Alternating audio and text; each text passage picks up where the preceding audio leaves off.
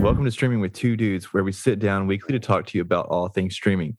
Each week, we break down some of the best series, songs, movies, and shows. I'm one dude, Parker. And I'm the other dude, Jeff. And dudes, this week we're talking about uh, seasons one and two of Cobra Kai. But first, Jeff, what are we getting into? So, like, are, are we really doing this? Is this like real?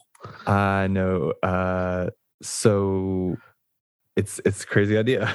um, who would have thought that two people meeting on TikTok, uh, making stupid videos, would in less than two years somehow make a podcast about watching TV shows and talking about them?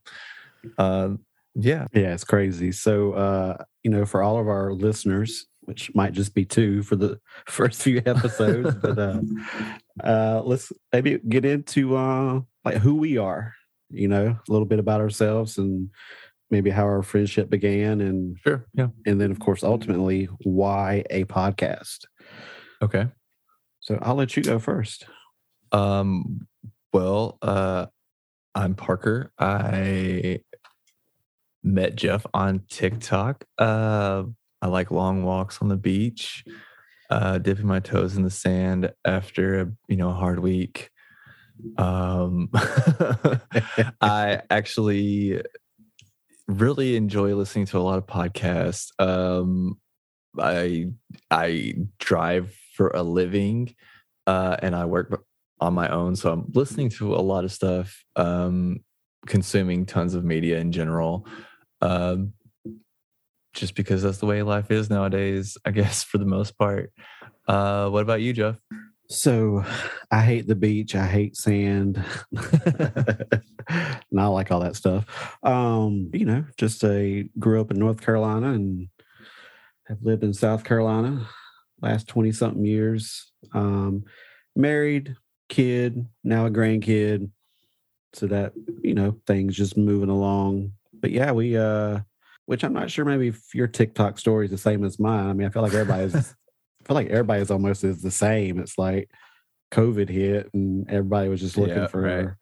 for I guess I was familiar with TikTok, but it was probably I guess yeah. when COVID really got ramped up that I just started uh you know fooling around with it and but it was you know a number of months before I struck up the courage to actually start posting videos. And... Yeah, I think that I think that happened for a lot of people um, in our general age bracket, where it became a just a, an entertainment source at the, for at the beginning, and then eventually we uh, were like, all right, well, I guess we're going to use this as an outlet since we're stuck inside for you know an inordinate amount of time. And and, and I'm actually probably not the best qualified person for this type of podcast because I don't consider myself an uh, extreme like content consumer.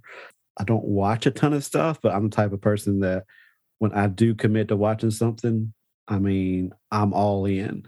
I'm like, I'm looking up information on the actors, interviews. I want to discuss what I watched. I want to discuss theories. Um, I mean, I'm just like totally into it. So uh, right, and I think I think we're both similar in that. And I think that ultimately brings us up to what you were wanting to talk about next is why why a podcast in general. And uh, I know that uh, for what we're talking about first with Cobra Kai here, um, which is what one show, one of the many shows that you and I have both um, talked about uh, you actually got me into. I really enjoy our discussions over just over the many shows that we have you know watched even though you say that you don't watch a lot of content the shows that we have shared um i've really enjoyed our topics and our discussions that we've that we've um that we've had. And so that was i was like hey why not why not record it and put it out there and see if anybody else enjoys the dumb stuff that we have to say? Um because why not you know? I mean that's all that's all podcasting is in general. It's just people putting their thoughts and ideas out there and why not us? Yeah i mean it's like we were talking and of course you know we, we obviously both think we're highly intelligent and so we're like you know we're having some really good conversation uh, on some of this stuff so you know why the heck not put on the podcast? It would be fun. We'll see where it goes. Right, and I mean, is... even if even if no one else listens to it, we can record it for our own posterity and and ego and go back to listen and be like, yeah, we were really smart, you know. this is listen to how smart we were. Um, or tell our, you know, tell our grandkids we had a podcast. exactly, exactly. Um, a badass podcast. Right. um, yeah, man. Or I guess I got some years on you, but I'm still curious. What is what is your history and your memories of the original Karate Kid movies? So I'll start with karate in general. I was a kid that grew up on Ninja Turtles. That was definitely my um my karate introduction or martial arts introduction in general. Um I grew I was born in 1987, so I was a product of the early 90s in general of the karate, the Power Rangers, the Three Ninjas. Um, so I was familiar with Karate Kid, uh, just in general pop culture, pop culture references, uh, and just you know like the icon, the icon of it all. Um, and I don't think I actually watched the first one until after I saw the next Karate Kid, um, with Hilary Swank. And I don't even know if I watched the previous ones until even later than that. Um, and I've only seen those maybe once or twice at the most. Uh, and then I really actually, for a remake, I actually enjoyed the Jaden Smith Karate Kid uh, for what it was. Uh, but I definitely really enjoyed the original. Um, loved it. After I saw it the first time, I probably watched it probably 10 or 15 times. Uh, yeah, it's great. I love it. I mean, so yeah, for me, I guess I'm actually, I'm a product of the 80s. Um, you know, I was probably late elementary, early middle school when the original Karate Kid came out. So, you know, I just remember, you know, like most kids that age, when you see a movie like that, you, you want to emulate it. Uh, yeah. So you know, so now all the kids my age, you know, we were suddenly into karate and you know doing the crane kick in the backyard, and, and uh, so and yeah, I just to this day when I think '80s, I think Karate Kid. You know, as, as yeah, one of my favorite movies. You know, to me, it's like Karate Kid, it's Back to the Future, and then maybe like Footloose. Um, yeah see Miami Vice, see that whole vibe.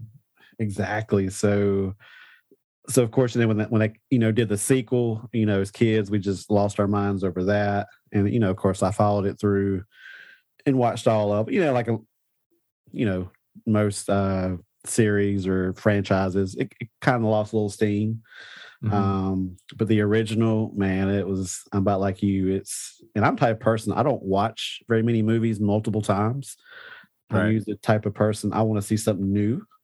Um I could probably count on my hand, one hand, how many movies I watch multiple times, and Karate Kid is definitely one of them. Um, and it might be top two or three as far as the number of times I've seen it because it, it was one of those movies that it was always on some kind of cable TV channel over the years, and I'm flipping yeah. through the channels back when that was a thing. yeah. Uh, I'd always stop. It's like, oh, I got to watch this scene, and of course, you know, watching the whole thing. Um, so yeah, just the '80s nostalgia, and uh, and about like you. Um, I, I, appreciated the remake. I didn't think it was too bad, and I think we talked about this before. I guess my only issue was just the the fact they used middle schoolers to me was a, a little odd. Right. Um, which, you know, I believe that remake was probably Will Smith's thing. Oh, I'm um, sure he had a lot of a big hand in it. Um, so I mean, I think he was the one that I mean, he was the brains behind it. I think so. Obviously, his son's in middle school, so I, I guess that was kind of a requirement. but uh, but yeah. So so, what were your feelings which your your your situation is a little bit different because you, you kind of came in late. Right. Um, I guess I was the OG when it comes to Cobra Kai because I remember reading or hearing about that they were launching uh, kind of a, a new TV show um, based on Karate Kid. And I mean, of course, I was initially excited, but at the same time, I was very skeptical because it's Right. almost, almost like, no, no, don't mess with that. You're, I mean, you just there's no way. You know, thirty years has passed. Let's let's not even do that. especially considering uh because it started on YouTube, right? It started as a YouTube series. I think, and that was one of the reasons I was skeptical too, because I think it was called YouTube Red at the time, and I'm like, I didn't even know they did content. I was like, you know, it's not good if if that's where you have to get your start at, Right. Uh, and uh, it was actually brilliant marketing because the first two episodes were on regular YouTube for free. Mhm. So, ton of people watched it just because it was free. But then, you, obviously, at, at that point, I imagine most people you want to see the rest of the season. So then you got to, you know, subscribe to you know YouTube Red, Right. um, which of course you know, I just did the thirty day free trial. And as you know, it's a short watch, so you know I was able to complete it uh, during my free trial. But um, I know myself, and I think you you had a few other people that were kind of egging you on to to watch it. What were your thoughts going into it, as far as you know, knowing the original movies and the story? Uh, so I was, I mean, I was obviously skeptical. Uh, I had a friend uh, when I was living in Nashville. His, his name was Cole. He was begging me for years to get into it, and I just never was would because I was so skeptical. Like you said, um, it was on YouTube. It was, you know, I thought it was just going to be a product of the nostalgia, you know, like cash in thing that was happening around the time.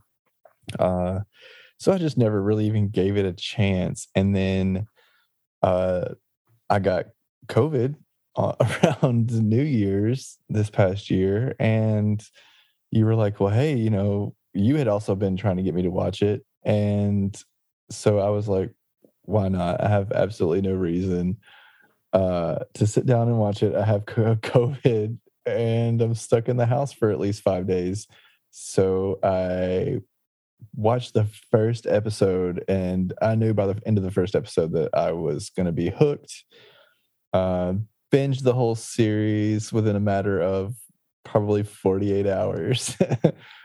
and, you know, going, doing nothing but watching Cobra Kai, sweating out, you know, toxins and showering, sleeping, and drinking Pedialyte for 48 hours. So it's almost like you were great. You you were training for the All Valley. I was I was training for the All Valley. Uh definitely meditating a lot. I mean, didn't you hear that there's no COVID in this dojo? oh man, I wish. I wish that was the case. So Uh, you kind of spoke on it some. Your initial feelings after watching that first episode, and you know, did it meet the expectations, and what did it mean going into the episodes after that? I knew that the show was called Cobra Kai. I knew going into it, one of the interesting elements that, or one of the elements that I found interesting, I guess, I guess I should say, would be that I knew that they were t- making it from the perspective of Johnny Lawrence. Uh, so that going into it was definitely like the main thing that was attracted to me. Seeing him and seeing like his perspective and making him the I guess the anti-hero of the show, I guess, and the the main character. Uh I really enjoyed that element and I knew that going into it he would be a more interesting character than than than you know um than Daniel would have been. So it was really interesting kind of seeing more of his perspective on how everything played out and kind of seeing like him how it's affected his life and even you know through glimpses of John of uh, Daniel's life, uh, seeing how he's gone on to, and how it's still affecting Johnny is was probably the main takeaway of the first episode. I was I was excited for what was to come. When when I got done with the first episode, I was like, "Holy cow! I cannot." You know, I, I'm like, they did it. They managed to you know, resurrect the original Karate mm-hmm. Kid, uh, which I didn't think was possible after you know 30 years. But and like you said, I, I, when you look back as far as like the original Karate Kid, and and you look at all the different characters, there's a lot more story to tell when it comes to Cobra Kai as opposed to Daniel's story. Yeah, uh, you pretty much told what you could of Daniel's story in the Karate Kid movies.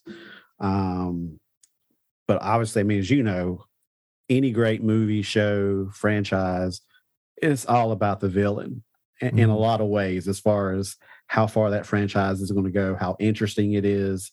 Um, a lot of times with the hero, you get what you get, but I mean, sometimes that villain can really elevate um, a show or movie.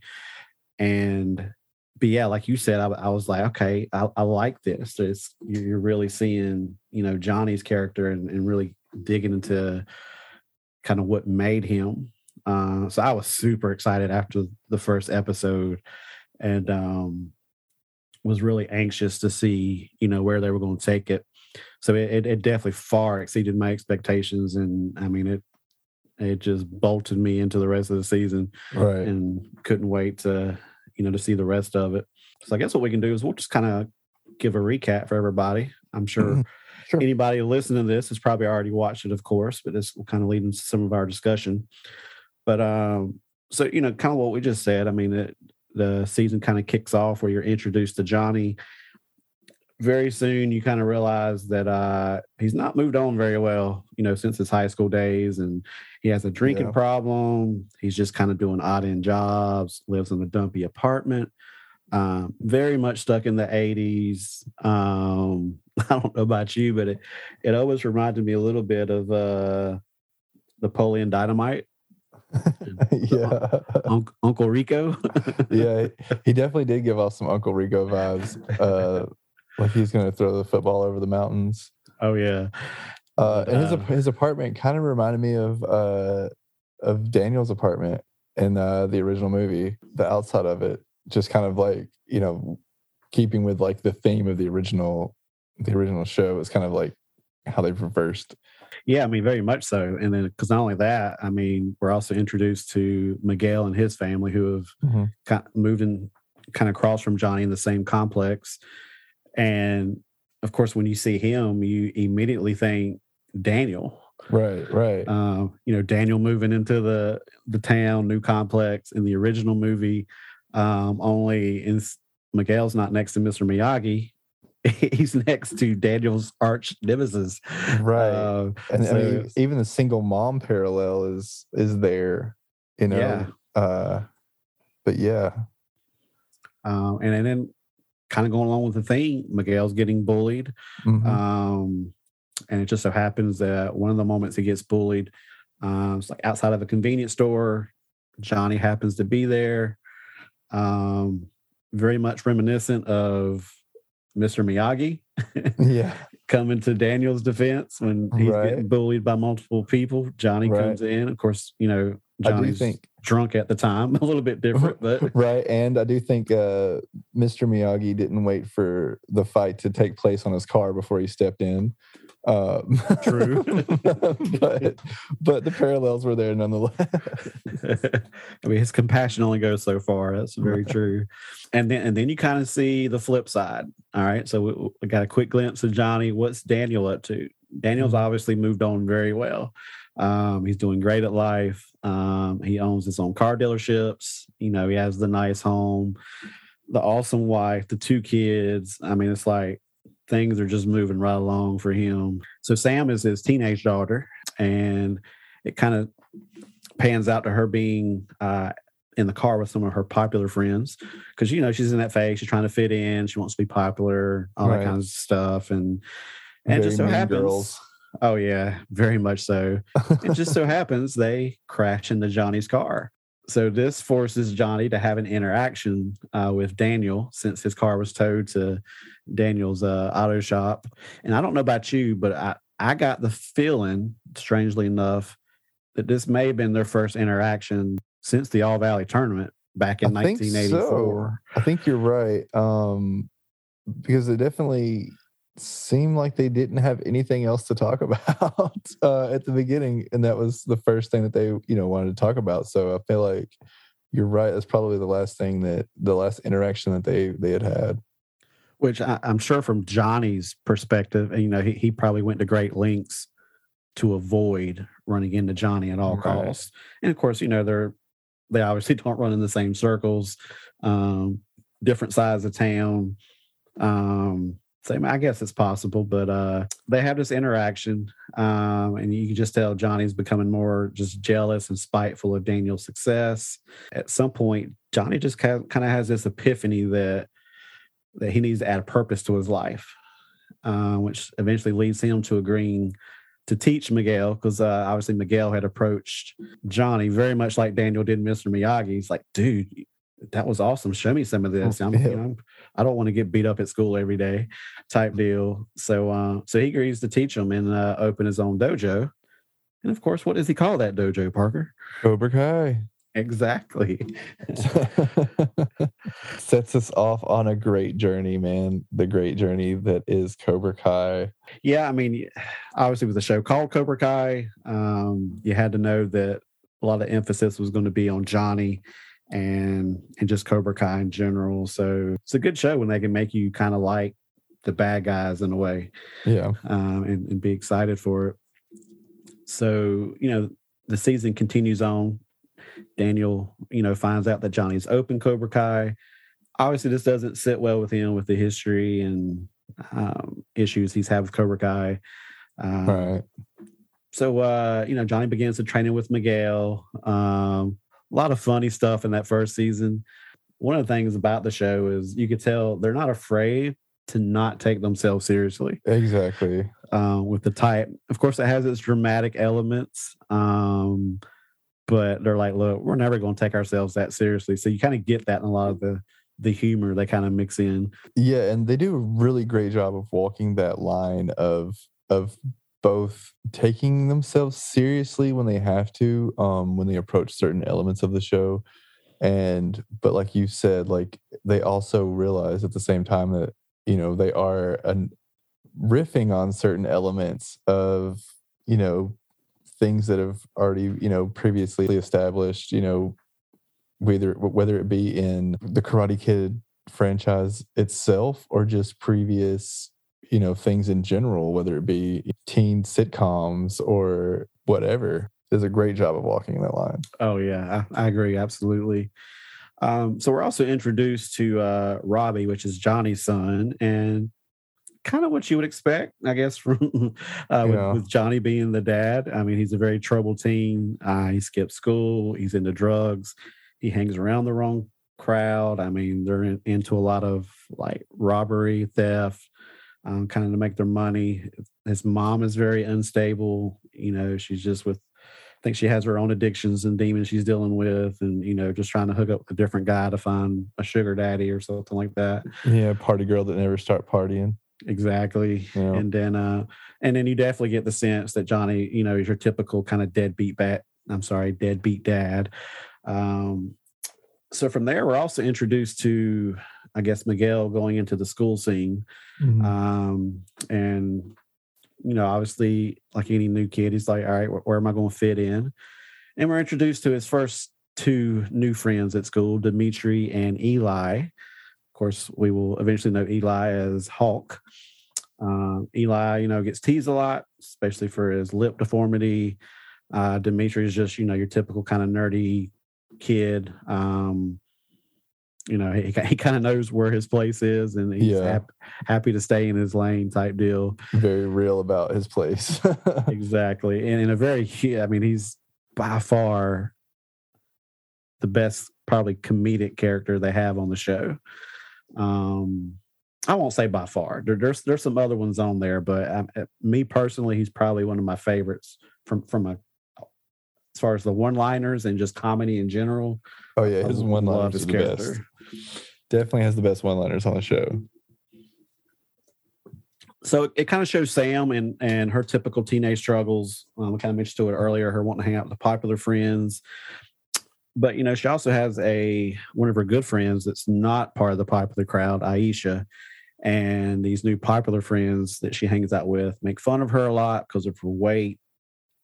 Um, so she's kind of, you know, kind of tiptoeing the line there of which side she sh- she should be on. And then one of Miguel's main bullies, a gentleman named Kyler, um, ends up becoming Sam's love interest. Um, unbeknownst to her, that you know she has no idea that he's a jerk, he's a bully, that type of deal. So you kind of got that angle going on. Um, you know, of course, Yeah, he meets. Go and ahead. it kind of um it didn't one of the things that uh they also kind of touch on and they they mention is that sam is also pretty and seems to be pretty intelligent and that was one thing that her and aisha had in common was like you know like their love of you know things like such as like chemistry or just science in general um which you know like she tries to hide from her you know popular friends that happened to you at all? As far as Uh, the transition in middle school, high school. Yeah, Um, definitely. Um, definitely was for sure something that I probably was guilty of for sure. Uh, definitely hiding intelligence on certain things. What about you? Yeah, I mean, I was uh I didn't really fit a particular mold. I was one I took school very seriously, so I did well grade wise. So, you know, I had that part of me that could be labeled as a nerd. I was pretty shy, you know, especially when girls were involved. Mm-hmm. Uh, but I was also very active in sports. Uh, so I was pretty good at baseball. So, you know, I kind of had the jock thing going, but the nerd thing going, super shy. But, you know, I definitely had friends that we just kind of drifted apart just because, you know, our, our interests were different, uh, Right. which is, which isn't a, a big thing when you're younger. But once you hit, you know, like middle school and high school, I mean, it's everything because it really determines which crowd you're going to be a part of. Mhm. Um, so I remember, you know, having some kids that, you know, we, we might have been best friends at a younger age, but then maybe they got a little bit more popular. Um, and that just kind of wasn't my vibe back then, Yeah. being the popular crowds. Kind of, so I, I kind of get the first or the predicament she was in. So, you know, it, their relationship progresses to where Kyler, you know, meets the family. And during conversation, uh, Daniel realizes that Kyler and his friends got beat up by Johnny. But of course, Daniel doesn't know the whole story there and doesn't know, you know, that Kyler's, you know, lying about the situation. So then, you know, Daniel goes, has a tense confrontation with Johnny at his uh, Cobra Kai dojo. And I don't know if you remember exactly the way that scene unfolded, but uh, I think Miguel's cleaned the bathroom for Johnny as part of his, you know, so-called training. And Daniel storms in to his dojo and steps onto the mat. And Johnny steps onto the mat and they're kind of facing each other. yeah. Um, and it's just like you immediately are taken back, you know, to the original Mhm. Karate Kid and and their fight. And then like Miguel comes out and is just like totally confused, like what what is happening here? yeah. He just no idea what's going on. Does not know the backstory. I mean, that was episode two, and the way that ended, Mhm. and like I said, that was the last free episode. So at that point, you're like, oh yeah, I'm definitely signing up for this. But uh, so then you know the season carries on. Um, obviously, Johnny's trying to get uh, more students uh, for his dojo, um, and it, it is where a lot of the humor kicks in. Like we talked about, Johnny is like extremely stuck in the '80s, so he has no idea about internet, Facebook. Any, it's almost like he just literally stayed in the '80s. So Daniel becomes more and more suspicious of Kyler. Um, and as far as on the Johnny side, you- you know, Miguel's having to hide from his mom but he's even taking karate classes because she doesn't, you know, approve of violence and that kind of stuff. Um, but the training continues. You know, he progresses to, you know, showing them kicking. And then a neat little flashback. Um, he even ties his hands and throws them in a pool. oh, yeah. tells them he, he he knows the guy there, so they're, they're allowed to go in the school, which was a total lie. They get chased off. but then uh, then they have their little school Halloween dance, and Mm-hmm. of course, I, I don't know if it was cool to you, but I love the fact that Miguel wore the skeleton yeah, I love that. costume. I love that mean, throwback. That, that that was pretty neat. The show does a great cool. job of Just paying like homage to the original, mm-hmm. but also letting you know we're we're our, we're still our own as well. And right. and putting in a modern twist to it. Right. Fantastic job of kind of combining those two elements. Um, but of course, you know, with uh, Daniel's daughter dating Kyler, he wants to be a chaperone. So he's at the dance and barges in on Kyler and Sam, embarrasses Sam. Um, so that that kind of strains their relationship. And then uh, as we see oftentimes in these uh, student sensei relationships, a student, you know, gets a couple of lessons and think they can take on the world. So Miguel confronts Kyler and his bullies, and as you can imagine, gets his ass handed to him. exactly. now it started off good, you know. He he got yeah. a few blocks and kicks in, and you're like, uh oh, and then reality hits, and uh, he's left beaten up pretty bad, and and Johnny finds him so then you know Johnny has to take Miguel back to his place. Uh, so now Carmen, uh, Miguel's mom, obviously knows about the karate and the whole spiel. So you know she goes into her cancel. You know, karate is canceled. yep, the jig is up. so uh, and then throughout this, uh, Robbie finds out that uh, his dad has opened up the Cobra Kai dojo, and he's I guess kind of annoyed by it just because of the strained relationship he has with his dad.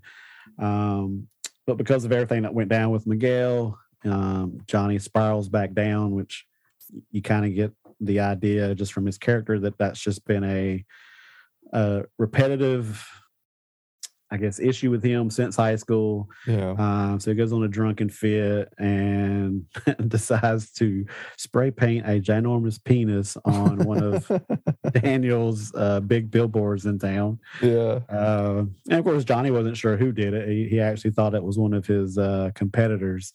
Um, oh, Daniel. Oh yeah, Daniel. so, uh, but yeah, and then Johnny tells Miguel he's closing the dojo. Uh, so that didn't sit well with him. And then we also, um, Sam finds out that Kyle and his friends are bullies, uh, and that she that he was not what she was expecting or that she thought he was. Mm-hmm. So that you know that that creates a breakup.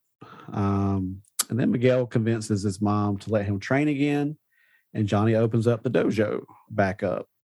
Yeah, so, the uh, and uh, Miguel's grandmother had a little bit of a little bit to do with that a little bit of support there on the the, the fighting support. Yeah, she she's awesome. I mean, yeah. I, lo- I love. Uh, is it Yaya? I think is what yeah. they call her. I think they call yeah Yaya. Yeah, she she's pretty cool. She she's definitely uh kind of reminds me of Johnny in a little ways. She, she's she's yeah. not into the whole politically correct. Uh, no, she is her own person for sure.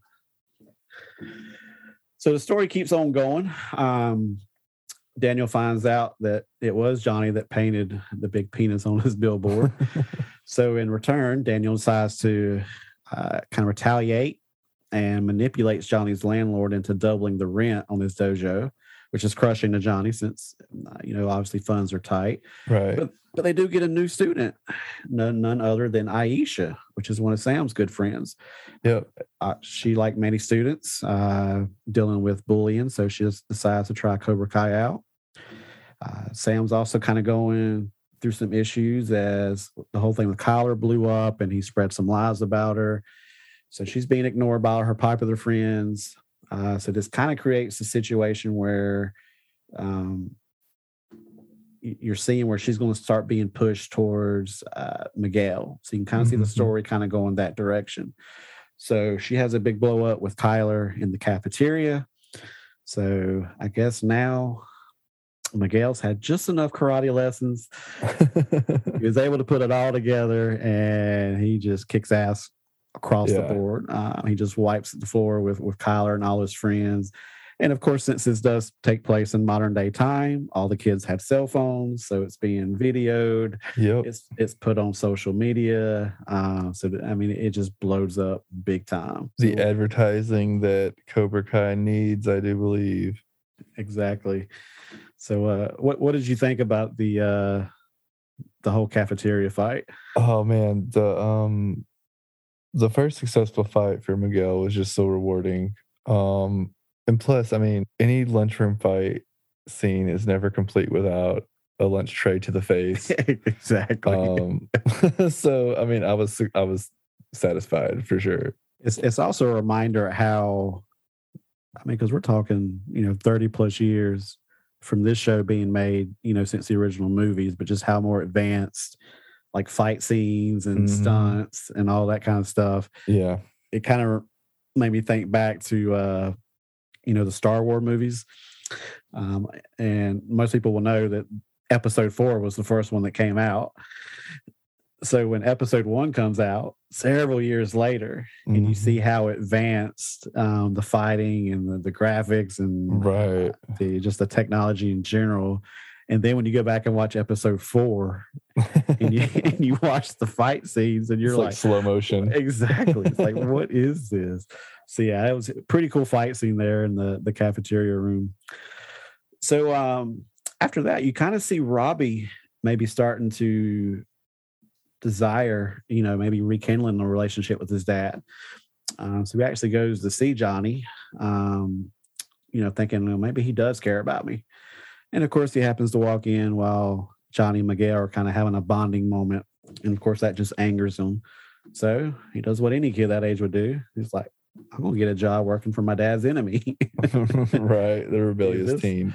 See if this will really piss him off. Um, so then after this, uh, I'm really glad they did this, but they really focus in on the backstory on Johnny as a kid, um, because really all you knew from the movie was that he he was in a big rich, you know, come from a rich side of, of town, and hmm you know that you know he was in Cobra Kai and he was considered kind of a bully or mean kid or whatnot, but that's pretty much all you knew. But it so it really goes back to you know him as a kid, and this is when you really start to see that he's very similar to Daniel or a lot of other kids um, on the show now. Mm-hmm. But um, so even though he was in a rich home, it was his stepdad, and his stepdad was just very verbally abusive towards him, um, and it was just a very unhappy home, which kind of what led him to Cobra Kai and, and Kreese, um, just looking for something, um, kind of give him confidence, kind of give him get get his mind off of kind of everything he's dealing with at home. right. As an outlet for everything he was going through, basically. Yeah, exactly. So it was pretty cool. They did a little backstory there to kind of add depth to Johnny's character. So Johnny's dojo suddenly gets a huge influx of new students thanks to Miguel's little cafeteria fight, and the, it was posted on social media. And two of the new students include Miguel's friends Demetri and Eli. Uh, obviously, we know Johnny's character by now. He's super hard on these students. Uh, you know, you know, he doesn't believe in asthma. He doesn't believe in peanut allergies. the whole like gender identity no none of that stuff exists in his dojo. None of it. Nope. It's black and white. It's all black and white. exactly so he's very hard on new students several of them leave including demetri because you know something silly like johnny punched him in the face Yeah. uh, uh eli leaves because johnny just i mean hammers in on his lip just makes fun i mean probably just as worse if not worse than the kids at school but I mean, in all, I mean, that's he gives them some legitimate good advice. I feel like you know he he tells them that you know the lip is going to be the first thing that people notice. You got to flip the script, and he yeah. and he does, exactly Eh, and it worked for him. Yeah, and of course we see that later on exactly, you know, the impact that did have on him. So then we see Robbie's doing really well actually at Larusso Auto. I mean, he's he's just kicking butt. He's he's working hard, Mhm. and you act you see his character change. It's like he's he's really buying into this whole you know working hard, and he, he's seeing the success of Daniel, and he's I think for the first time he's seeing something that he feel like he can go after or that would would be a good influence um, or even a good role model. Obviously, didn't have that with um, Johnny not being in the picture, and his obviously his mom's not a good role model. So you, you kind of see that kind of flip inside of him, and him and Daniel start to build a pretty good friendship there. And then, as you alluded to, the Eli returns to the dojo the next day, and Hawk is born. Yes, he comes back with a mohawk. comes back with a mohawk. Uh, did he have his tattoo already then as well? I don't I can't remember if he has a tattoo yet or not, or if he gets that in a later episode. But he Um, definitely goes. He that's definitely when he gets the nickname Hawk from from Johnny. So I don't know if he. I don't think he had the Hawk yet because I think that was when because he gets the Hawk tattoo after Johnny gives him the nickname Hawk. So Okay, definitely didn't have it at that part. I don't think. that would make sense. What I want to know is how he got all the hair to make that long ass mohawk. Exactly. Where did that come from? He got he got it didn't show the extensions that he got. Probably one of the more gratifying moments of season one was watching Yes. him walk back in like that. It with the was, uh, confidence and everything that he'd never had. oh yeah, It's great.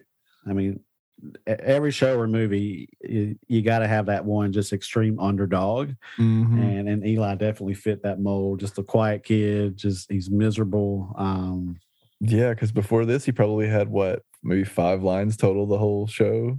oh yeah, super quiet. Demetri did more than enough talking for the both of them. Exactly. Demetri was the mouth of the of the two. uh, so from here, we kind of see uh, Daniel and Robbie's relationship continues to to build and bond, and you start to see Daniel uh, and with being more intentional with the way he mentors Robbie, and uh, you, you kind of see an, a new up to date version of Miyagi training and techniques. He's he's showing them things at the body shop or the dealership, but it's incorporating different like karate techniques and, and Mhm. habits and stuff. wax on, wax off, the very Yeah. familiar, the very famous. yeah, just just another area they do a good job of kind of you know throwing back and bringing some of the nostalgia, but you know Mhm. keeping it up to date. Um, so again, but Robbie still hasn't been able to you know let go of his the other side of his life, which is you know the friends he hangs out with and and the crime and so you know his he's getting pressure from his friends say hey now that you you're at larusso you know help us you know pull off something. And he initially agrees but then has a change of heart. And much like miguel earlier in the season robbie's had a couple of lessons so now he thinks he can take on the world. Yeah. looks good the first few seconds and you know then just gets whooped up on. Uh, he's saved by the fact that there's a security camera that they realize is you know pointed right at him. So um, they kind of run run off and you know he's kind of left there. We see sam you know i mentioned earlier that you, you're, you're kind of seeing how sam and miguel's characters are going to kind of come together. Um, so she actually agrees to go on a date with miguel and they go to none other than the golf and stuff Yeah, familiar territory. which you know has to be made up. I don't know if there's any putt putt course that's been in business for that that many years in, the same town, unless it's like Myrtle Beach or something. And it looks exactly the same as it did in the the '84 movie, which was kind of funny. One of the things I, I found very interesting is we kind of alluded to it earlier how with Miguel you're kind of seeing a lot of Daniel's character, even though he's connected with with Johnny.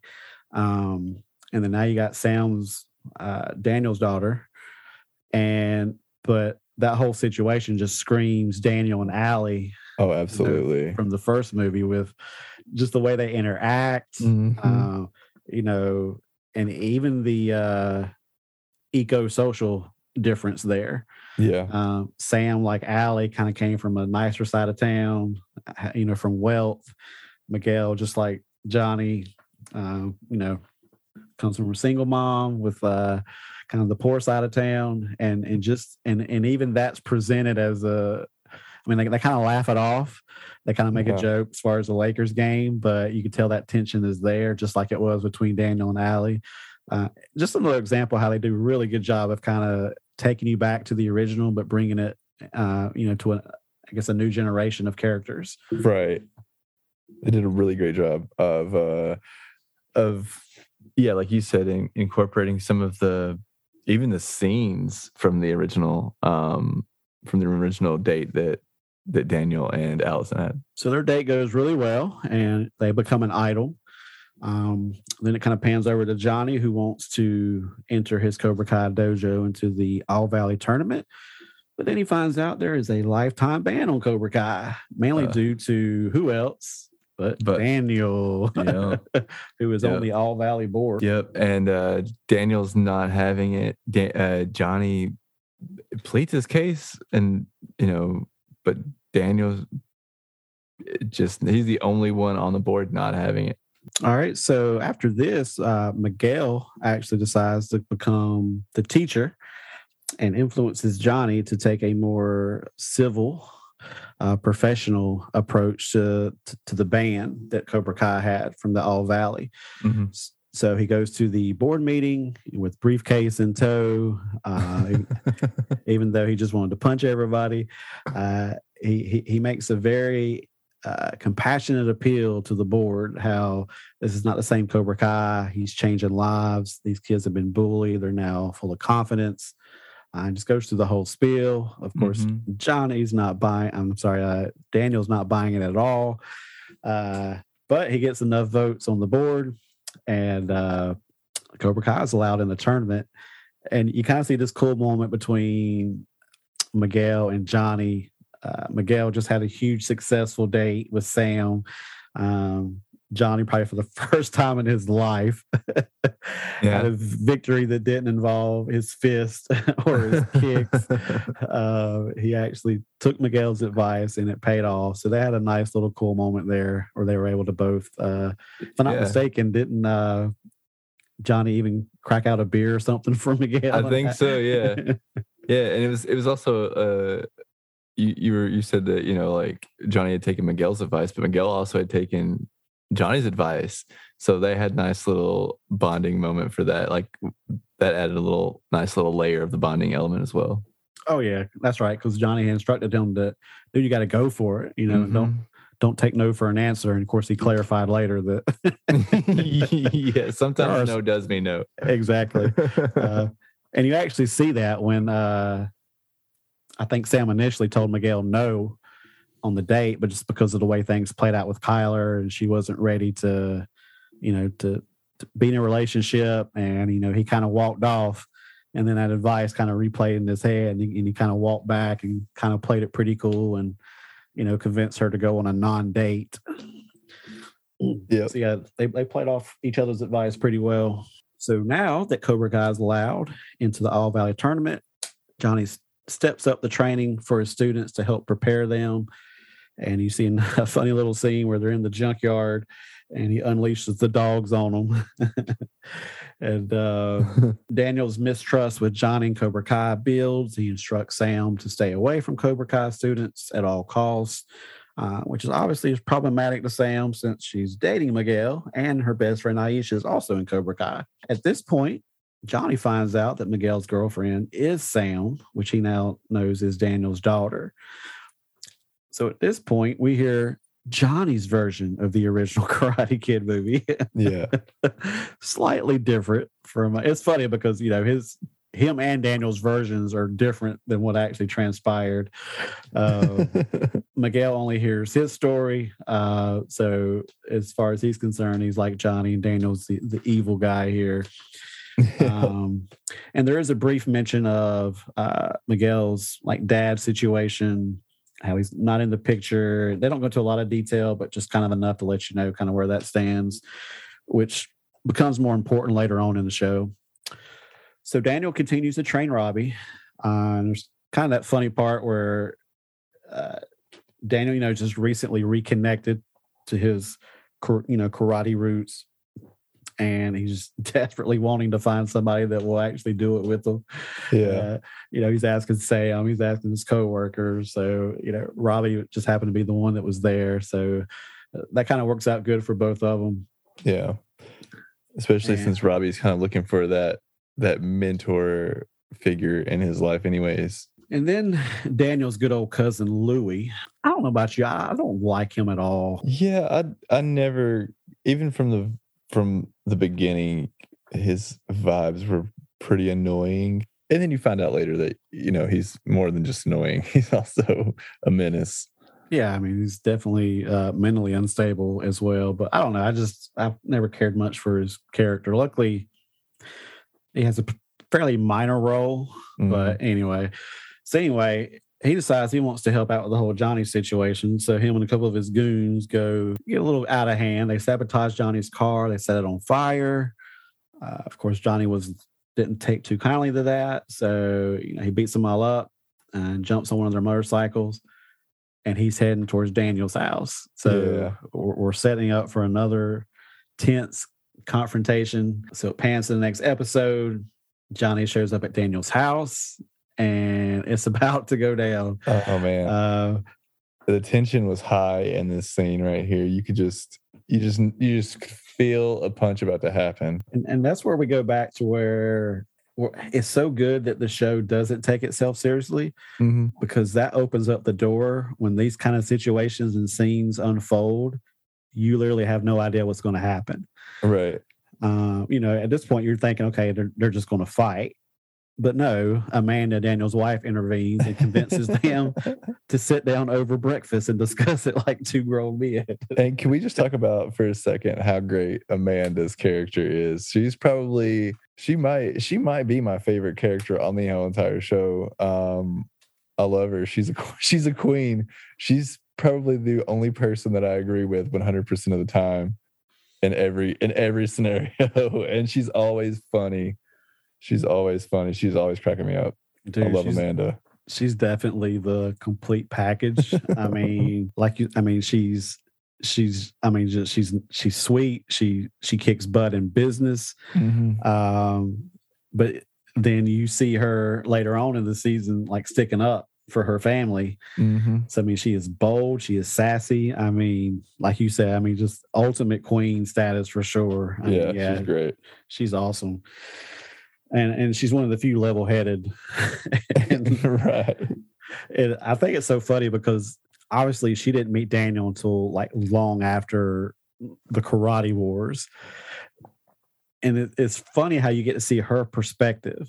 Right. And- like it's it- just such a childish thing to her. Like Exactly. and, and even as fans watching the show, it makes perfect sense to us. But from Mhm. her, like from a, a real life angle, she's like, "Really, we're we're really having karate wars?" in our backyard. She's like, I don't want blood on my patio. so anyway, so the, they have this nice little breakfast. Um, and of course, you know, Daniel stating, you know, hey, I had nothing to do with what Louis did. Um, I'll deal with him. And uh, basically, Amanda tells Daniel, it's like, look, you, you, you got to give him a car. And of course, John or Daniel didn't like the idea, but he concedes because, as we said, Amanda's the queen and she rules. Uh, so also during this time is when uh, Johnny kind of makes a comment about Sam being in the car that crashed into his. right. So this called Amanda's attention, and so she uh, approaches Sam about it. Sam confesses. She gets grounded. She can't leave the house. No phones, no iPads, nothing. Um, so like the ultimate 2020 kid grounding. in Yeah, don't forget don't forget the watch. Oh yeah, that's right. Good old Anthony comes to Uh. the rescue. so this time, we start to see Cobra Kai kind of step into some of their tactics that we were used to seeing from you know the original movie. So Aisha gets furious over some more, I guess, online bullying, and so she decides to to get revenge by crashing Yasmin's beach party. Now Yasmin is one of Sam's popular friends, probably not a friend at this time, but you know, she's the ultimate rich girl, mean girl, um, better than everybody else. Right. So Cobra Kai decides they're going to crash this beach party. now technically, technically they did not crash it. They just showed up before. They just Very took the true. spot. And it is a public beach. So, yep. so of course, with uh, Sam being grounded, Miguel's getting a little upset. He's not getting any kind of response from Sam. Of course, he has no idea that she's grounded, so he thinks he's just being ignored. So, of course, how do most kids handle emotions like that at that age? He starts drinking. He gets drunk, so he's he's not in a good frame of mind. Robbie's over at the LaRusso house. He decides to intervene and help Sam out because you know he sees that she's miserable and grounded. So he comes up with this scheme to get her out of the house. So they end up driving down to the party. So as you can imagine, Miguel's very annoyed. You know, obviously being drunk didn't help, but he sees Sam showing up with Robbie and picks a fight and ends up inadvertently hitting Sam. I think you alluded to this in, in one of our conversations, how it was cool seeing the beach scene play out, much like it did in the uh, original movie. Yeah. And we were talking Very about nice. how that's kind of what created the love triangle in the original movie. Mhm. Um, and it kind of played the same role in, in Cobra Kai as far as, you know, Robbie, Miguel, and, and Sam. Yeah, and I don't think we mentioned it, but um earlier in the season we had seen uh Miguel had went over because well Sam has has has had, you know, didn't want to introduce Miguel to Daniel because he knew she knew that the tensions between Cobra Kai and Daniel and her dad would be, you know, were really high. So she didn't want to introduce Miguel and Miguel had seen Robbie eating dinner with the LaRussos one night. And so he had already kind of had some pretty high tension, unbeknownst to Robbie and Sam, built up towards Robbie. Um, that definitely got lashed out in that drunken moment. Oh yeah, for sure. So Aisha does get her revenge on Yasmin and gives her the ultimate front wedgie. the And, uh, exactly. And then the episode ends in a very tense scene where Johnny finds out that Daniel is training his son, Robbie. And then obviously in the same moment, Daniel finds out that Robbie is Johnny's son. So Mhm. uh so now Johnny's pissed at Daniel, Daniel's pissed at Robbie. Everybody's just I mean, episode nine ends with just everybody being pissed at everybody. yeah, it was just nothing but tension. Pretty much the whole the end of the episode is just pure tension. Uh very dramatic how it just played out because Robbie's just waiting in the dojo. Daniel and and uh Johnny finally seem like they're about to uh, start mending, you know, their relationship and actually becoming friends, not just enemies. And it's all brought down because nobody knew that Robbie was involved in this situation except for Robbie. So with all this tension, Parker, what is the best way to deal with all this built up tension? Uh, I think a fighting tournament would probably would probably be the best exactly. the best uh, solution. Winner takes all. So but the season ends with uh, you know, it's tournament time. I mean, you, you gotta figure a Cobra Kai show, you know, based on the original movie, obviously an all valley tournament is going to be the the emphasis here. So that's that's how the season ends. Um, we're going into tournament time. Uh, you got Miguel who's still pissed from the breakup. Um, but you, you kind of tell he still he wants to apologize to Sam, but she's not having it. She's Mhm. still pissed at him, so that makes him even more angry. And Miguel's the perfect case study as far as just a legitimately great, great kid. And it just a few things just don't go his way, and some of that Cobra Kai teaching brings out the worst in him. right. And and that's what concerns Sam more than anything was just seeing that side of them, and and you know because Cobra Kai tells you to to fester up that anger and use it to your advantage. And that really brings out the worst in people. So it's kind of what you're seeing Mhm. Miguel go through. Um, of course, going into the tournament, you're like, we're not sure what to expect. And then we get a surprise entry. Uh, fighting on his own, no dojo affiliation by the name of Robbie, which of course is Johnny's son and the one that Daniel was training. Uh, Yeah. Very similar to Daniel in the original movie. Um, although he went into it having, you know, Mr. Miyagi, he was still, you know, it was a one man dojo, which is, you know, very unusual for that tournament. So after a, a few fights, uh, Daniel uh, realizes that uh, he, he, he wants to be in Robbie's corner. Uh, obviously, this, uh, I think there's some selfish reasons there too, because he knows this would be the best way to, to prevent uh, Cobra Kai from winning the tournament and getting more notoriety. How do you say that word, Parker? Notoriety. There you go. So he decides to, to corner Robbie. Uh, so we get to the semifinals. Got some really good matchups. You got Hawk versus Robbie, and then you've got Miguel versus I don't remember the kid's name. I just remember he was the previous year's champion, so he was he was a pretty good fighter. Mhm.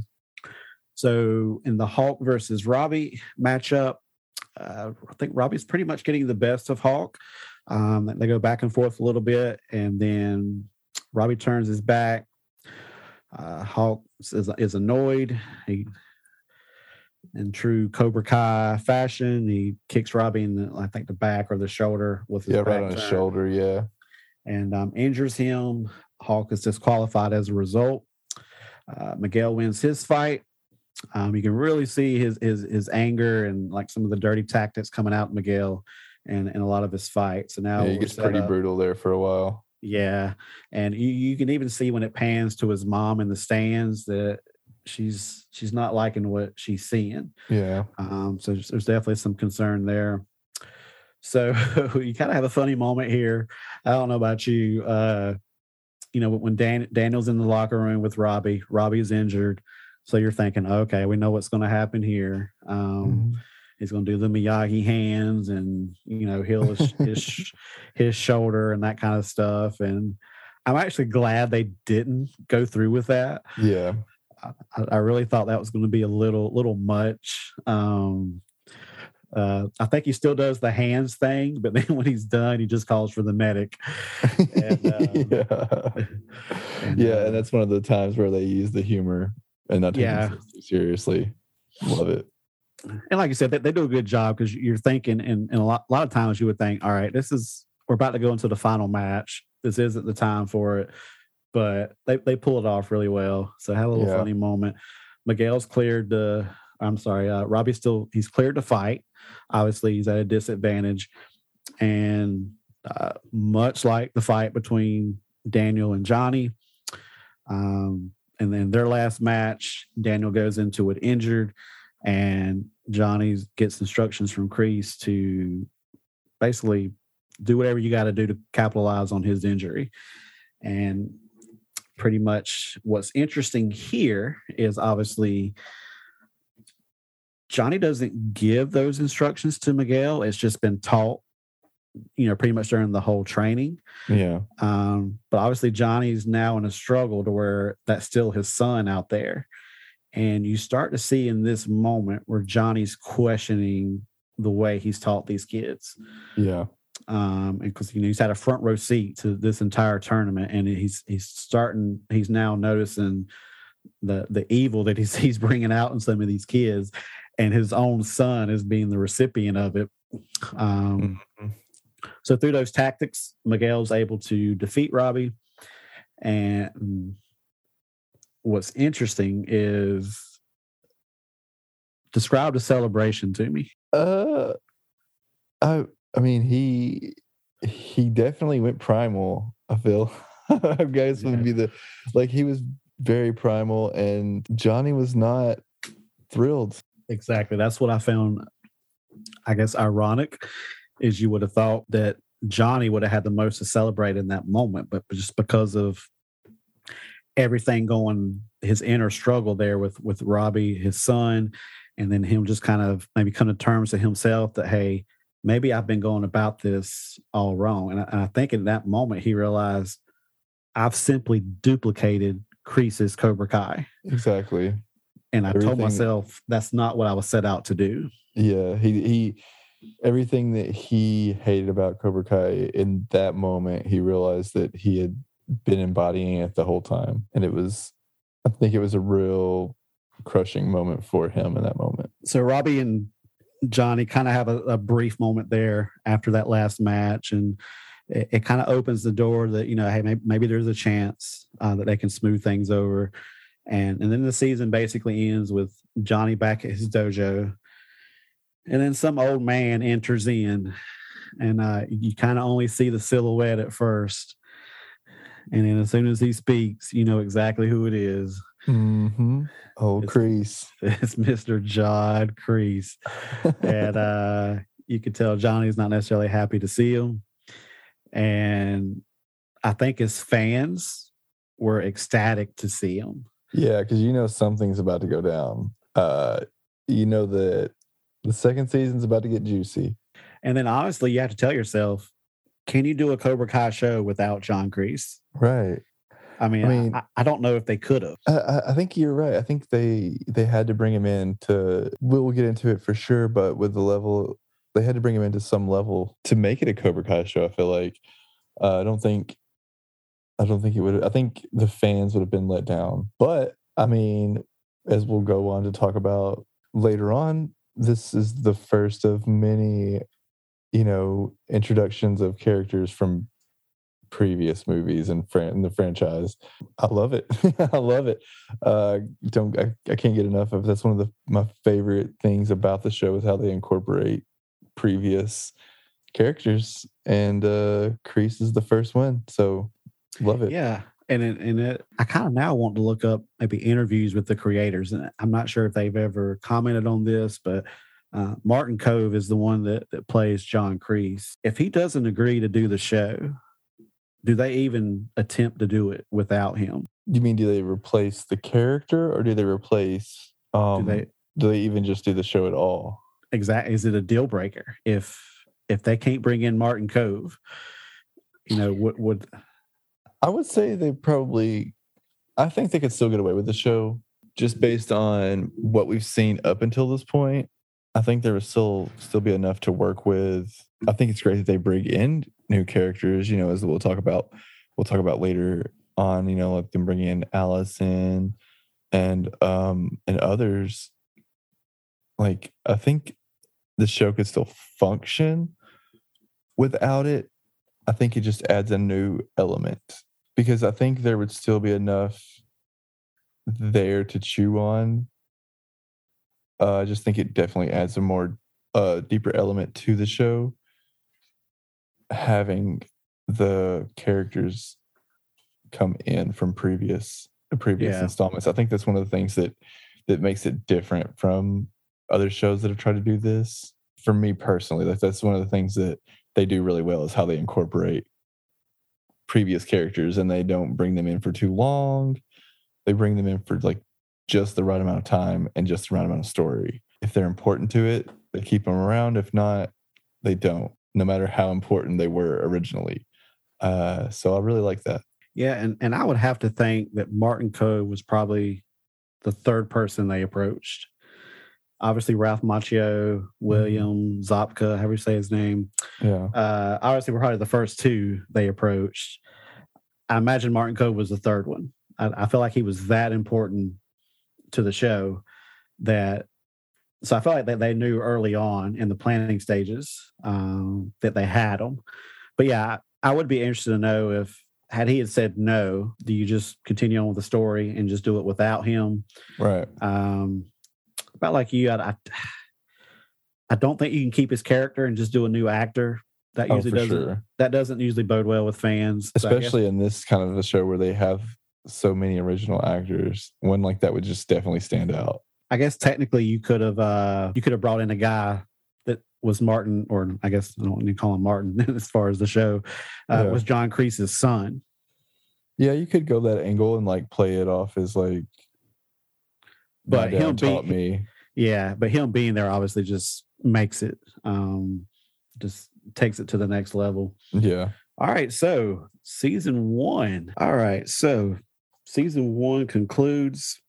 So looking back, what are your feelings towards the characters of Johnny and Daniel in the Cobra Kai show versus the original movie? After I watched the first season, I was probably more invested in Cobra Kai as a TV show than I was the Karate Kid as a as a as a film franchise. Um, which I know, you know, I didn't have the same history you did uh with it, which you know, I didn't grow up with it. But for me, like I was like, yep, this is this is gonna be what I identify these characters with now instead of Karate Kid. Uh, I knew I was pretty invested at that point. What about you? So I know for me, like even long before Cobra Kai, the show, you always had people that, you know, had their theories or their ideas of Johnny and Daniel in the original movie, how they thought Daniel was even more so the bully and the bad guy, that kind of stuff. I, I never bought into that. To me, the original movie, Johnny was very much the typical bad guy. Daniel was the, to me, the typical good guy. Um, and and to me when when daniel acted back to me i, I just i just justified that as just him responding to some of the bullying he was getting and it was just his way of standing up for himself Yeah. now, of course, a lot of people interpreted that as him just being a, a bratty kid that deserved to be bullied and beat up. But uh, I still held his character in high esteem.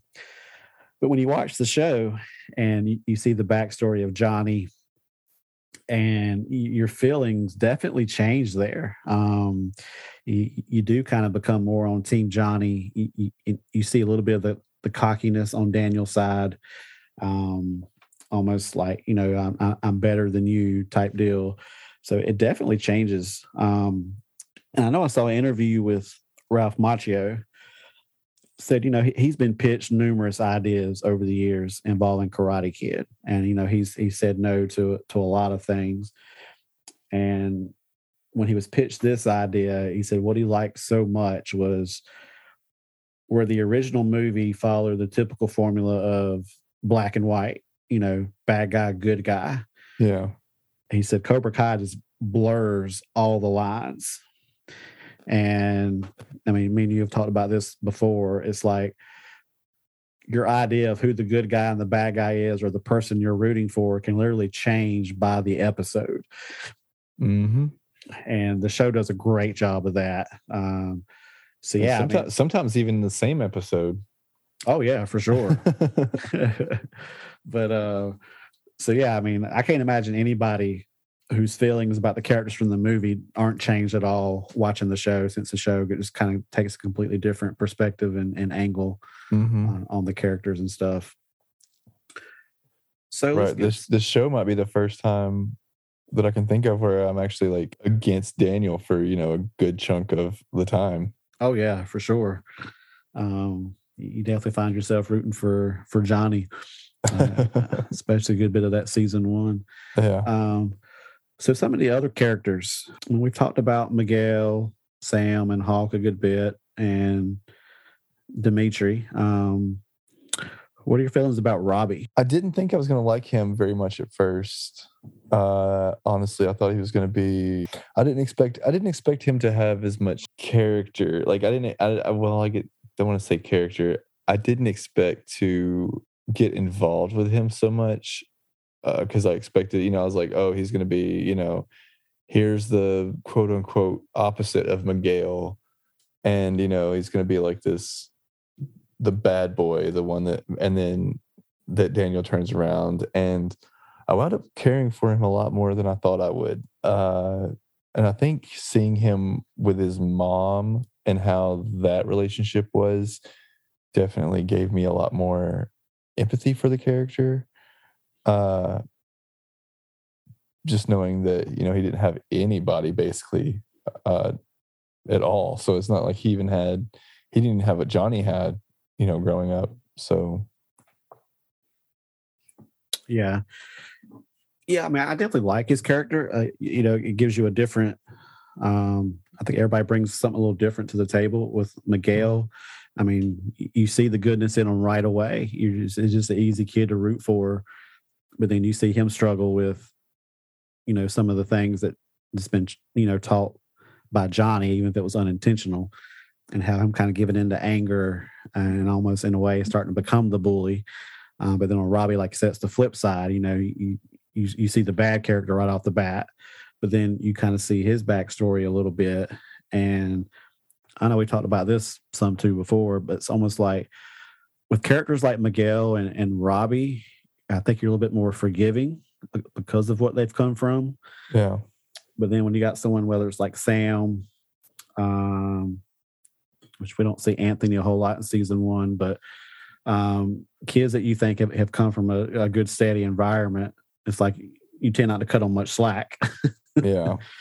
Uh, and, you know, even though they got their own struggles, but um, I, I guess with Robbie, it's not so much the character. As far as all the young actors, uh, there's something about his acting that just I, I'm not a huge fan of. Yeah, it seems um, like he probably. I, I have no. I didn't look into the actors at all, but it seems like he definitely has the least amount of experience um, and it feels like his dramatic roles, he doesn't have a lot going on there. Uh, he kind of has this look on his face that's like a confused, Yeah. confusion, worried look for yeah. any anytime anything gets dramatic. Uh, and it's just kind of like this the same face he puts on when he's concerned, when he's confused, when he's worried. Um, but yeah, I think he definitely gets better as he goes on. But during the first season, it was definitely rough. Um, maybe a little bit overacting in some parts and underacting in others. Yeah, and I watched a movie of his. I, I think it was like another Netflix original. I want to say it's called "He's All That," Uh-huh. which was basically just a take on. Did you ever see the "She's All That" movie? Which yeah, I did see probably that from one, the I- nine. I didn't watch the remake. It was based. It was just a retake on that, and he was the main male character, and the, and the roles were just, you know, so he was like the. So they took glasses. They took, he had glasses on at the beginning, and they took glasses off of him, and he became hot. pretty much. okay. okay.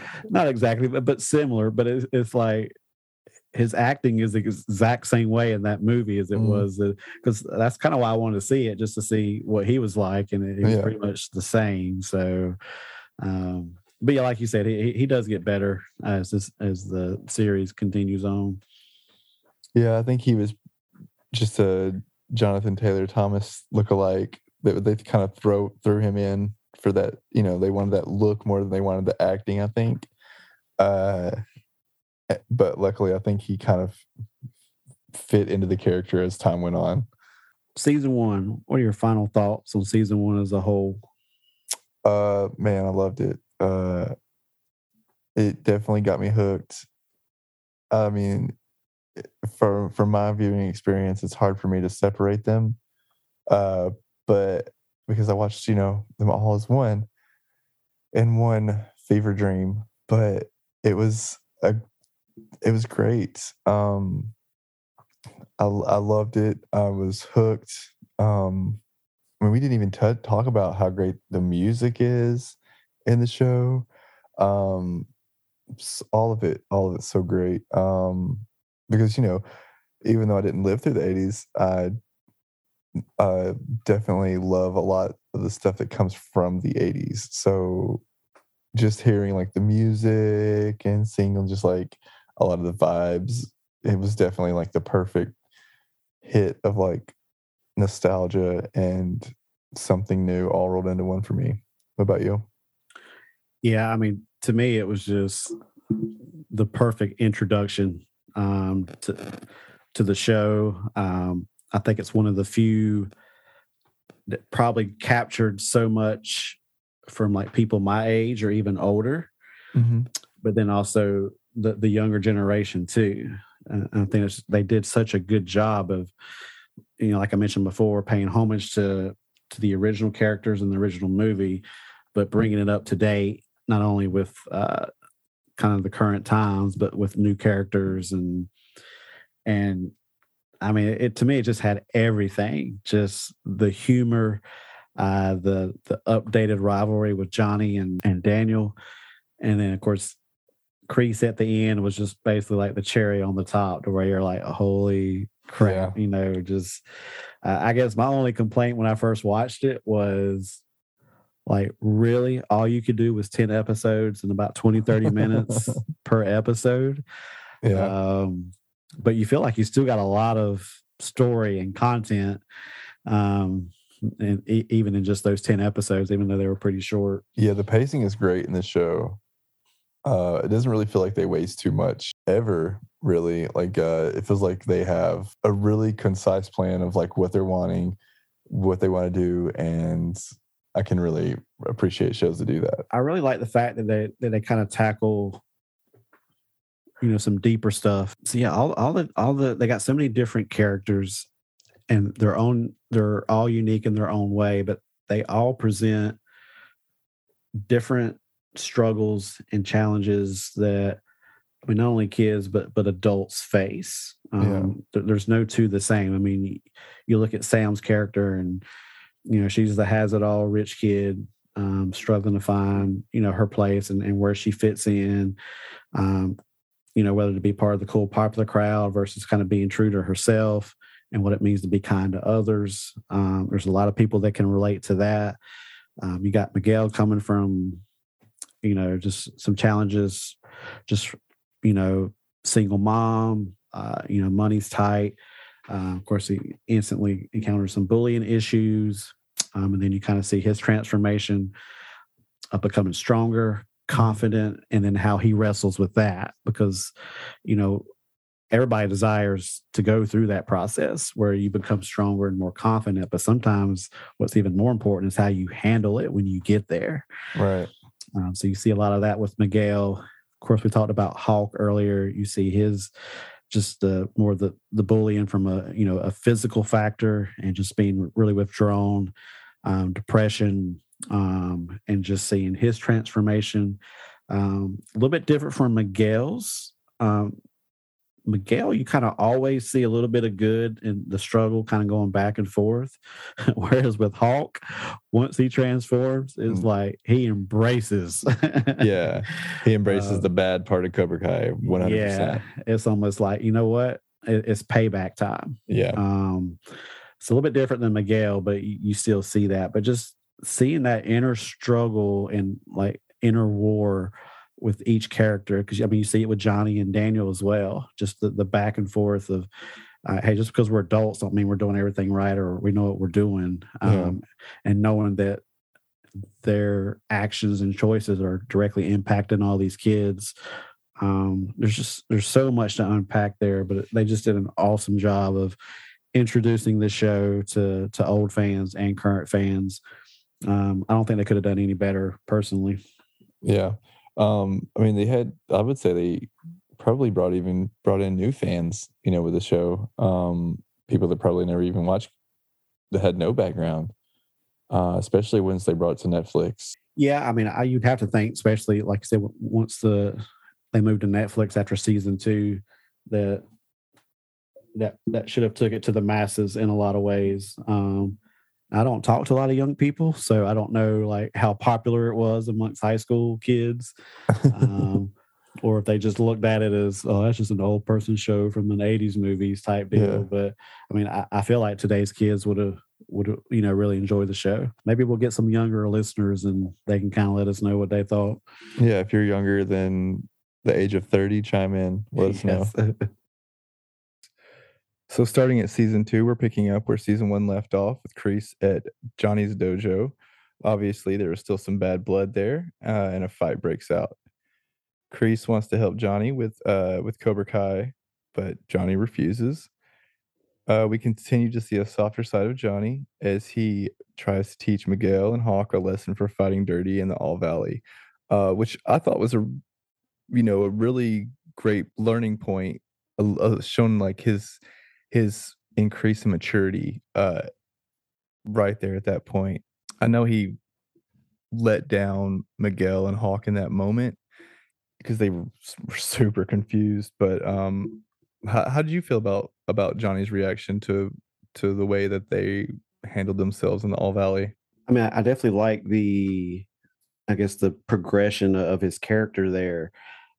I, I was sitting here thinking just now how much of that do you think came from because the opponent was his son and how much of it was just him simply maturing and and realizing that hey this isn't the direction i want my cobra kai to get you know to go. This is Kreese's cobra kai.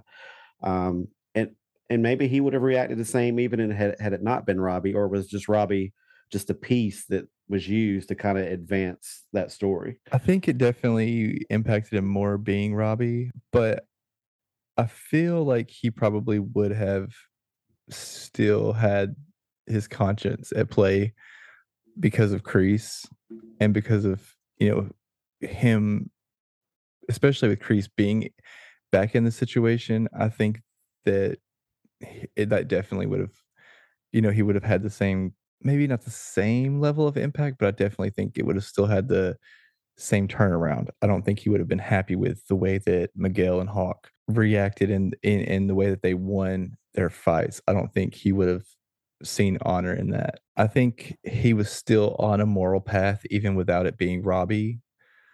I think it was just more impactful for him in that situation. So after that, they changed from no mercy to fight with honor. Johnny is more intentional in trying to ensure that Miguel does not take the same path as him. Kreese offers to make amends with Johnny and get and even gives him the repaired second place trophy that he destroyed back in 1984. Johnny also finds out that Kreese has had a tough road since the last days he knew him, and he currently lives in a homeless shelter. Johnny decides to give him a second chance and allows him to help with Cobra Kai. Training ramps up with Cobra Kai while Daniel opens up Miyagi Do and is training Robbie. Sam decides to join Robbie and Miyagi Do and they begin to train together ex- extensively. Daniel and Sam learn of Robbie's very unstable home life, and Daniel has Robbie come and stay with them. Johnny is attempting to reach out to Robbie and apologize and make amends, but Robbie isn't ready, and the beef between Daniel and Johnny is still creating a rift with Robbie. Miguel discovers that Robbie is Johnny's son, and soon afterwards, Johnny and Miguel have a nice heart to heart where Johnny opens up and reveals a lot of his struggles in adulthood and failure as a parent. Then Daniel and Johnny get in an advertising war trying to grow their dojos. Rivalry intensifies even further when Miyagi Do when Miyagi Do does a demonstration during the festival, only to get upstaged by a surprise demonstration by Cobra Kai. This brings more students to Cobra Kai, and we are introduced to two new characters Tori and future Stingray, the only adult karate student in the valley. How do you, how do you, how do you like Stingray and uh, Tori? Like, how do you like their introductions, shall I say? We can get into the characters a little bit more later, but how do you like their introductions? Stingray is just the continued evidence that the show isn't afraid to not take itself too seriously. Uh, he's obviously in there for comedic value. I love him. I, I like what he brings to it. Kind of lightens the mood in a lot of situations, you know, because you know Kreese is so intense. Johnny can be so intense. So of course yeah. they run their they run their dojos with all this intensity, and then here comes Stingray. yep, yep, and uh and oh man, Tori, uh, she's just become such a great character. Uh, but oh man, love love both them. Uh, you know, she she actually comes to Cobra Kai already, you know, super skilled. She already makes just an impact on, you know, Johnny and Kreese, uh, just immediately. Although Miguel is, you know, trying to find ways to get back with Sam, eventually, you know, her joining the dojo leads to them, you know, slowly begin to date. And which on the flip side of that, Sam and Robbie, they start dating uh, we continue right. to see. I oh. got to tell tell myself a little bit here, and, uh, and I don't know if this happened with you. Mm-hmm. So when when Tori makes her entrance into the show, did you sit there and were you like, all right, why does she look familiar? Who who is this girl? Where where do I know her from? I I she looked familiar, but I didn't think I knew her from somewhere. I, it, it, I mean, it seemed like she was somebody more like I knew, but I didn't I knew I didn't know her, but I'm I'm getting the feeling that you knew her from somewhere. You know, I've had to watch a lot of kid shows over the years. Uh, you know, mm-hmm. even when my kid was no longer a kid. yeah. yeah. Uh, but we, we had other kids, nieces, nephews, and you know, some kids we mentor. Um, so I, I felt like, um, hopefully people will believe this. I felt like I had an obligation to stay up to date on like all the shows they were watching and stuff. Did you you ever remember the show Jessie? Uh, actually, I'm familiar with I'm familiar with Jessie. Okay, it was the you know Disney show. Yeah. Hey Jessie. Yeah. Yeah. You know, she was like the oldest child in the family that Jessie okay. was. Um, now, granted, she was long, straight blonde hair, and was kind of like her character was more of the little perfect princess type. Mm-hmm. So oh, complete opposite. Yeah, exactly. Uh, and she looks a little different now, but um, and then I think that show branched out. A number of the kids from that show went and did some kind of camp. I forgot what I forget now what it was called, camp something. Mm-hmm. Um, and then she was part of that that branch out. So she did oh that. Sh- she did that show as well. Um, okay. So yeah, I, I had to stop the show as soon as her character came in, I was like, wow, why she looks so familiar? And I looked at that, I was like, oh wow. like she's completely I mean, not only the way she looks, but just her character in general is total opposite. Yeah. I love when I love when when people can do that when they play an act like they play a character and they're that's kind of how they became known. And then their next character is just like complete and total opposite of what they portrayed. It's just I love I love when they do that. Maybe like Megan from Drake and Josh to Yeah. iCarly. hmm Yep. Yep. She was um So business why a guy my age should be talking this in depth about all these kid shows. hey, I, I I was actually on iCarly, so I can't I can't fault you there. I was into my twenties watching iCarly, so no fault there. So we continue to see Hawk evolve into the ultimate Cobra Kai bully. Demetri to uh, attempts to rejoin Cobra Kai, but you know he kind of gets his ass handed to him by Kreese, uh, which was really shocking to me in the moment. I that was one of one of the first times in the show that I was actually kind of worried about anything going on. Um, and that says a lot about Kreese as a character because up until that point, you know, there had been tension, there had been, you know, stressful moments, but I had never actually been worried about anybody until Demetri, you know, got beat up by Kreese. And it was just, oh man, uh, that was probably the the most tense uh, uh, scene up until that moment. Um, yeah, because I mean, usually whether it was Kreese or Johnny, you know, if they're being a little too tough on the students or the kids, it usually had like a, a comedic value to it. Um, right. Or there was at least somebody else there to like kind of break the tension. But yeah, like you said, that was kind of like, wow, that's that's a little much, right? yeah. Uh man, it was and poor Demetri, like, you know, I know I know you love him, so I'm sure, you know, watching one of your favorite characters, which I mean, I don't I don't hate the kid, but he, he's seeing, you know, somebody that you just know is so defenseless and I don't want to say pitiful, but I guess that's a good word for him. In that moment was basically getting taken advantage of in that moment and just getting his just getting beat up senseless by this old man. He writes this horrible Yelp review as you know Demetri's character would. He writes a you know a disparaging review on Yelp about Cobra Kai, which leads to Hawk reading it, you know, and confronting him at a local shopping mall with several other Cobra Kai members. They decide to to confront him. He at this point he had already joined Miyagi Do. So Sam and Robbie comes to his aid at the food court in the mall, and you know they finally see that their training comes to fruition once they you know defeat several Cobra Kai members at once. Hawk's girlfriend Moon breaks up with him uh, due to his bullying ways, which you know leaves Hawk distraught and pissed. And none other than Kreese swoops in at the most appropriate time, as always, and encourages Hawk to use that anger to strike. Hawk and a couple of other Cobra Kai kids trash Miyagi Do dojo and steal Mr. Miyagi's Medal of Honor. This enrages Daniel and he storms to Cobra Kai to confront Johnny, who is oblivious to what happened. Johnny, now trying to take the bigger man approach, backs down from a fight with Johnny, and this doesn't sit well with Kreese. Uh, several Cobra Kai students leave to go to join Miyagi Do. Johnny So- leaves. So I'm sorry with uh with Kreese, Mhm. we see this from the very you know first movie and uh, and with so many characters in cobra kai you know some that we haven't even discussed yet but he always swoops in at the most opportune time with the character Mhm. you know either something unfair happened to them uh, they're angry at something and he does the ultimate cobra move and, and he strikes Yep. right at that moment he's definitely got that strike now mentality down. He's pretty vicious and he definitely definitely venomous.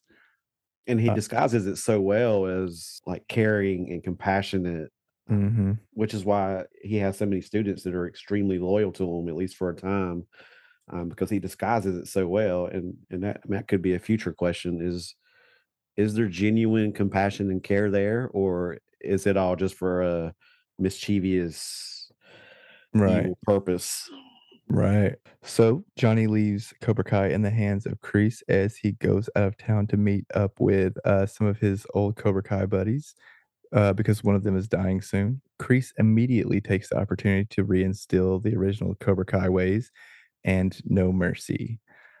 When Johnny returns, he quickly notices that Kreese has turned his students into the type of Cobra Kai he was trying to avoid, and so therefore he kicks Kreese out of Cobra Kai. Johnny strikes up a romance with Carmen, Miguel's mom, and they have a comical first date that turns into an unplanned double date with Johnny and Amanda. Amanda, man, she I know I just can't get enough of her. I, I would watch a show that was just revolved around Amanda. She's hilarious. I can't get enough of her. Um, Amanda, man, it's like she's put in all these situations, whether it was when Johnny and Daniel were about to trade blows, which I think was in season one, maybe that we've Mhm. already discussed. Yeah. Uh, now they're sitting next to each other.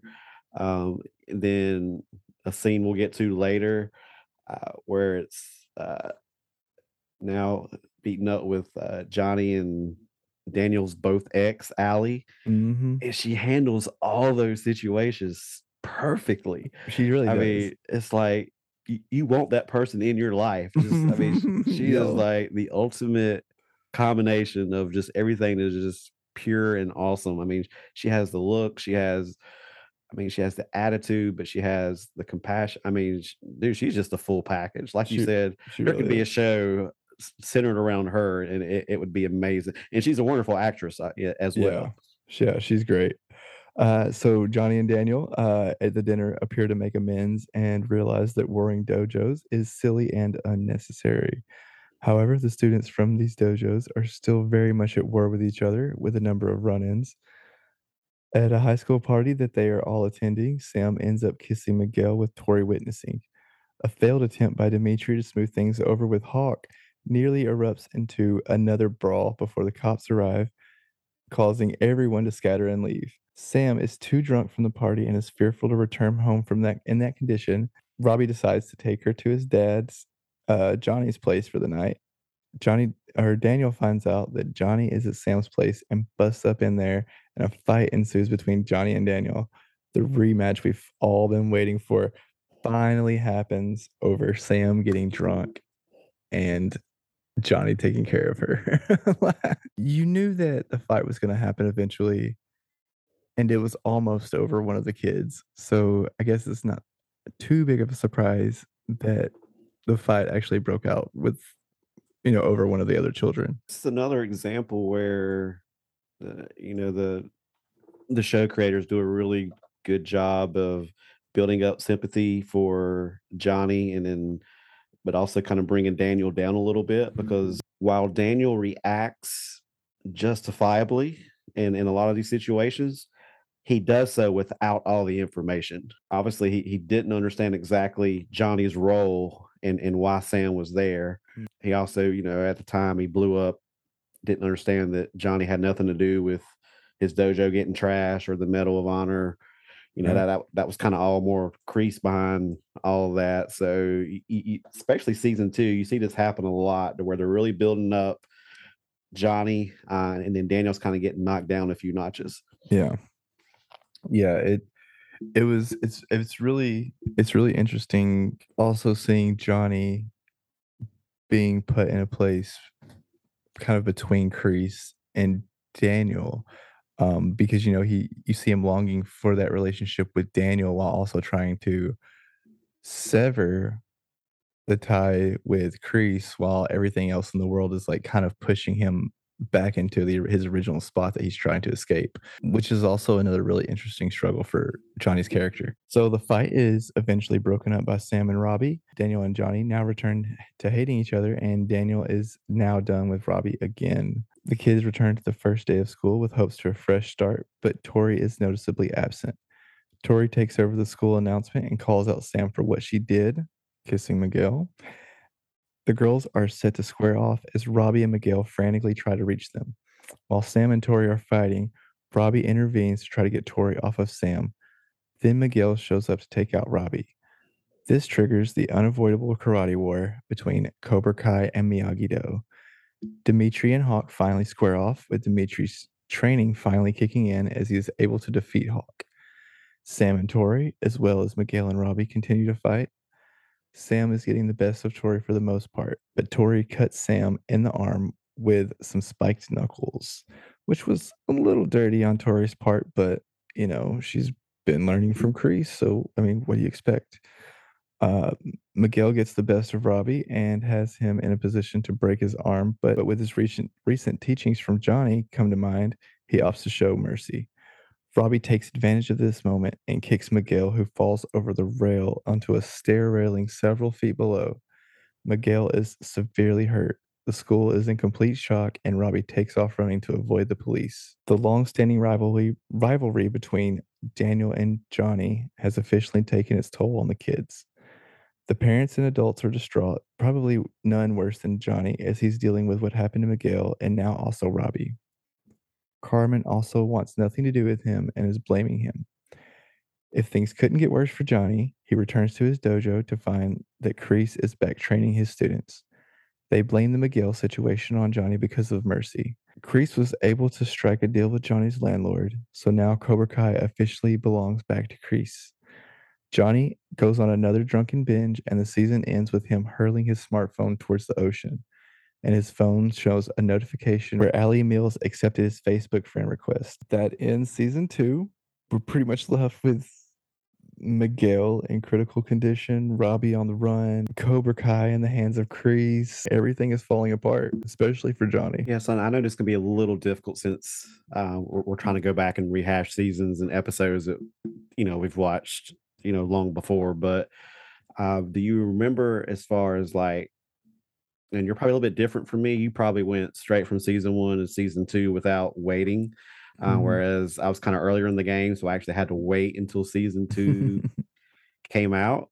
Right. Um, so, what do you remember thinking going into season two, as, as far as the way season one, and what were you looking forward to in season two, and some questions and theories? The theories that I had, um, I don't, I didn't really have time to have theories, I guess, but I kind of expected Kreese and I expected him to be very involved. I knew that he was going to try to take over the dojo.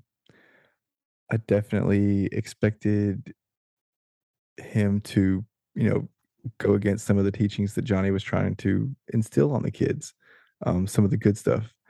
And I knew there was going to definitely be a level of conflict there. Yeah, I think probably the big thing with with a lot of viewers was you know, once they reveal that Kreese is coming back at the end of season one, and then and that's the way season two kicks off is all right, well, if they brought him back, who's next? Mm-hmm. I think so that's I think that's where ultimately your mind immediately goes is okay, who who who else are they going to bring back? Obviously, most people are thinking about Ali. Yeah, and uh, especially you know with season two, that's when they start discussing her. Um, you know, with the Facebook, and they kind of hint at you know possibly adding her to the show. Yeah, I don't know if there's ever been a character that's never made an appearance yet that was talked about and featured so much, right? Uh, than, than her character. I think that was definitely the main thing people are looking going into season two is you know, hey, is Ali coming back? Um, and I think we got some other discussion that we'll, we'll kind of dive deeper into that. Since they did bring Kreese back, kind of forces you to kind of look at Johnny and Kreese's very, very complicated relationship. It's, it's very up and down, um, not only in the past, but you, you, you see it continue to do that. Um, you know, right off the bat, they fight at the beginning of season two. They meet up for breakfast. Johnny says, you know, Cobra Kai doesn't need you. I think it was a classic line where maybe Kreese said, the world needs Cobra Kai. And mm-hmm. Johnny shot back, said, well, Cobra Kai doesn't need you. Right. Um, so obviously there's still a lot of unmending, unmended feelings and, and issues there. But then we see Johnny have a, a change of heart. I think he's had other, other conversations where the way Karate Kid won the events, especially the way the tournament ended, uh, the big fight after the tournament between basically him, Kreese, and then the other students, and then Miss Miyagi obviously had to intervene. But he brings back that repaired trophy. You know, obviously, if you remember the original movie, he broke the second place trophy because obviously, you know, second place is just the first loser type mentality. So then, of course, that created that change of heart. He brings him back in, but then he kicks Kreese out of Cobra Kai again after not liking his tactics. And then Kreese gets his revenge and steals Cobra Kai back right back from under Johnny. So, so here's an interesting question I have for you. Do you think there was any sincerity in the moment when Kreese gave Johnny back the trophy and was looking to make amends, possibly for where he failed Johnny in the past, or was it just simply all part of his devilish ploy? I personally think that he just, I think he's just in it for evil ways. I don't think there's anything good about Kreese. I mean, he's been homeless this whole time. Why is he? You know, it's not like he was actually anywhere. So he's been homeless. He could have looked up Johnny this whole time. He could have been trying to make amends this whole time. He only did it once Cobra Kai was established and had a bunch of students. Like, where was he at? You know? Yeah, I don't think there was any sincerity behind it. See the way that scene played out. He's he's got his back turned to Johnny when Johnny calls back out. You know, in, in a way of saying, "Hey, I changed my mind," and, and you see that little smirk Mhm. increase his face. So I'll be honest. Definitely, initially, I didn't think there was any sincerity at all. And you brought up a good point about you know why now. I mean, that proves that you know he's back in the picture because there's you know there's something that could benefit him or for him to pick pick back up his his evil plan, which you know when you think about it, is a very strange plan that he wants to conquer. You know, teenage high school Karate. exactly. But but since we all obviously have the benefit of seeing future seasons, you know, we've seen season three and four. You do see some some kind of connection that he still feels towards Johnny, which makes me think maybe there was some sincerity in there. Obviously, you know, maybe it was 90%, you know, evil, but maybe there was 10% that maybe he really meant. Mhm. But he was obviously, you know, still taking advantage of the situation then because obviously whatever sincerity he did have went out the window pretty quick when he stole Cobra Kai back out from under Johnny. Yeah. And and obviously Cobra Kai at that time was still much more important and bigger than anything relationship he had with Johnny. going further into the show, I think I, I don't know if he even necessarily cares for Johnny as he just relies on Johnny. Still, the you know I think I think some of the hurt we see in his face isn't even him learning a lesson necessarily. I think it's I think a lot of it is just him disappointed in himself for not being able to take care of the situation. I think he's just manipulative. Honestly, I think he's really good at it. Yeah, for sure. Uh, so obviously, you know, the show, as everybody knows, really centers uh, mostly on Johnny and Daniel's characters. Um, speak on how you feel like their two characters evolved in season two. A lot of changes, and we discussed this briefly earlier, going through the recap. But I mean, obviously, with Johnny, we see huge strides and in how he deals with the students, particularly Miguel, how he deals with Kreese, Daniel, Carmen, all the most important characters um, that kind of interacts with him. I think Um, uh, I think for both Daniel and Johnny this season more than any, I think they learn more about gray areas instead of just seeing the world in black and white. This is where they really start to see that they're not always right and that the world operates in in grays more than it does in you know in black and white and i think this is the first one where they actually the first season where they actually start not really i think they started noticing it in season one but I think this is where it starts affecting them and making them choose, or not necessarily choose, but make them understand that the repercussions of seeing the world in black and white starts to actually come to fruition in this season and affect them more. I feel like season two, one of the central messages, and you know how this works. Everybody, when they're watching a show or really any kind of content, it speaks to them differently. Uh, you know, whether it's based on their background being different or different life experiences.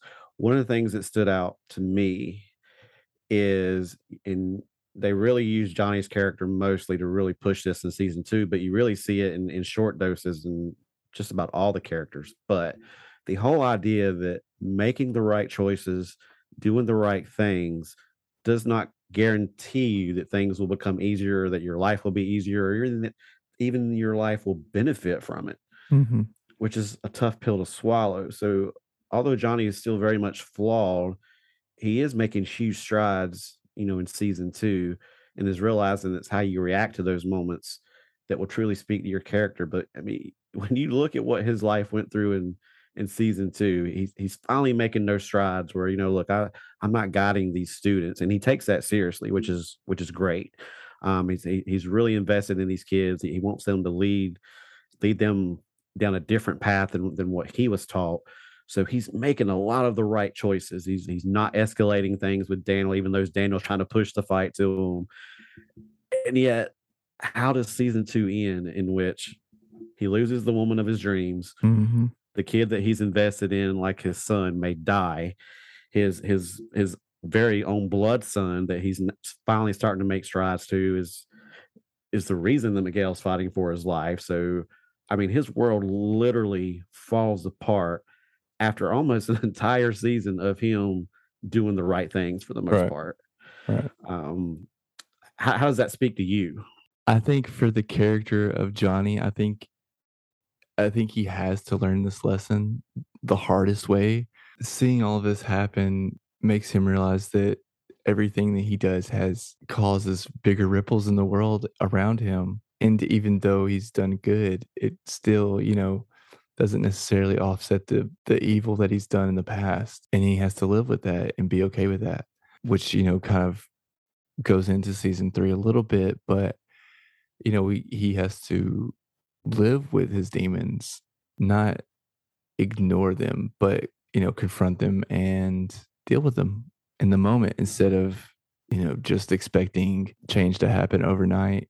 There's a lot of work that goes into it. And I definitely think that this season from beginning to end shows Johnny that that everything that he does creates, you know, reactions further on down the line at the beginning where he's seen what he's taught, you know, Miguel and Hawk with No Mercy and how they've won the All Valley to the very end. When he sees how his rivalry with Daniel has caused a rivalry between two dojos that ends in two people that he loves most in the world, you know, in very bad situations. And all of that is based on childish immaturities, bad things that he's that he's literally paying for, you know, in the present. Yeah, I mean, it's it's a definitely you know some hard life lessons that make you really question a lot of things, and you, you especially got to figure for him where he's like, all these years, and I finally made some positive steps, and this is the end result.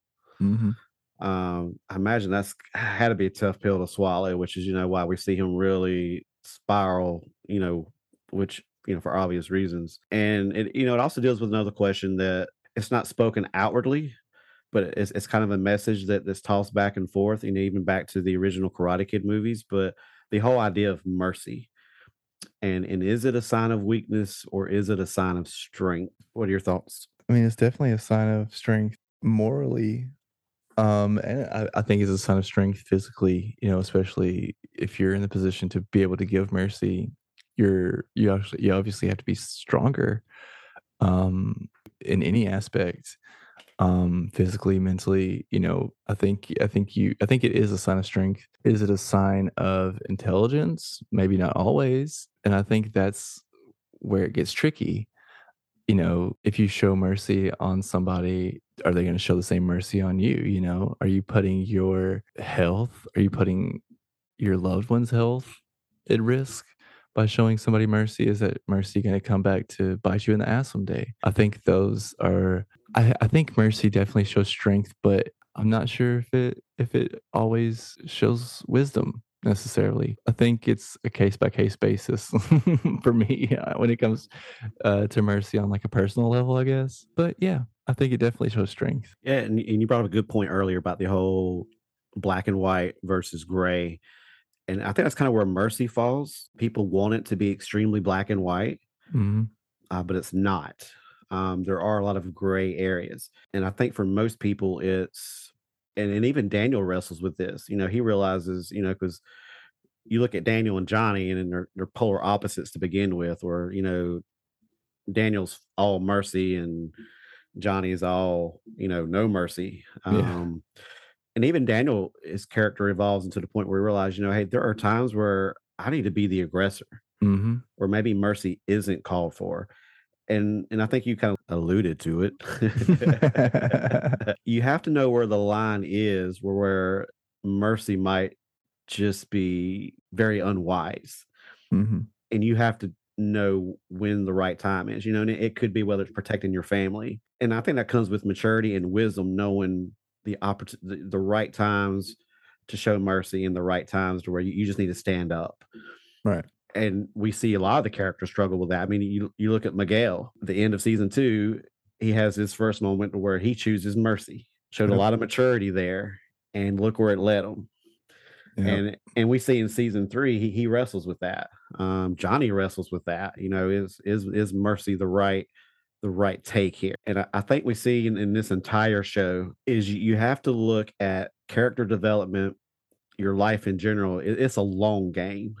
You know, it's a marathon. You often hear, you know, like here, you know, hey, it's not a sprint, it's a marathon. And it's, right. it's very important because mercy, doing the right thing, um, maturing will can oftentimes bring you a lot of short-term pain and agony um, but it's the big picture that that that you will find the benefits of it and that's a that's hard for a lot of people um, it's kind of like the whole fitness weight loss journey right. you know we want to be able to take a pill and or, or eat one salad and get on the scale the next day and you know you, you've mm-hmm. dropped 10 pounds it doesn't work that way and nope and, and life and character development, maturing, mercy, those are no different. It's, it's, it's a long game when it comes to that kind of stuff. All right, so we discussed Johnny a good bit. What, what do you think as far as Daniel's character and evolvement uh, in season two?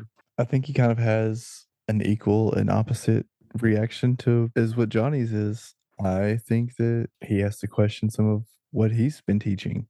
Uh, because you know one of his students is responsible for maiming another student of a different you know, dojo. I think he has to learn a lot of humility this season. I think he has to learn a lot about, you know, who he is as a person. Like you kind of were saying, like learn to not necessarily always take the high road, you know? Yeah, for sure. And we kind of talked about it briefly earlier. We we see Daniel in a lot of situations to where he, he comes out looking like the bad guy, not because we blame the way he reacts, whether it was because of his daughter or uh, his dojo being vandalized and of course Mr. Miyagi's Medal of Honor. It, it, did show that, you know, hey, even though he's kind of portrayed as the guy that has it all, he's still very flawed and he struggles to have that balance in his life, which was always a key word that Mr. Miyagi always preached. And like I said, we talked about it earlier as far as his his his anger is just a little bit misguided because he he goes full force uh, and usually it's, it's usually on Johnny, and, and actually Johnny's usually has been innocent in these particular scenarios. So mm-hmm. he goes in not having all the facts and all the information. So it'll be interesting to see if his character starts to learn from that to say, uh, you know, because Daniel's always been portrayed as a hothead. He's always been, you know, the good guy, but with flaws, and and being a hothead is one of them, to where he he doesn't think things through before he lashes out and which you know obviously plays a part in kind of elevating Johnny in season two and kind of bringing Daniel down a little bit. So we dealt with Johnny, Daniel. We, we we mentioned these next two characters, and now we'll talk about a little bit more in depth. But uh, we were introduced to Tori and Stingray.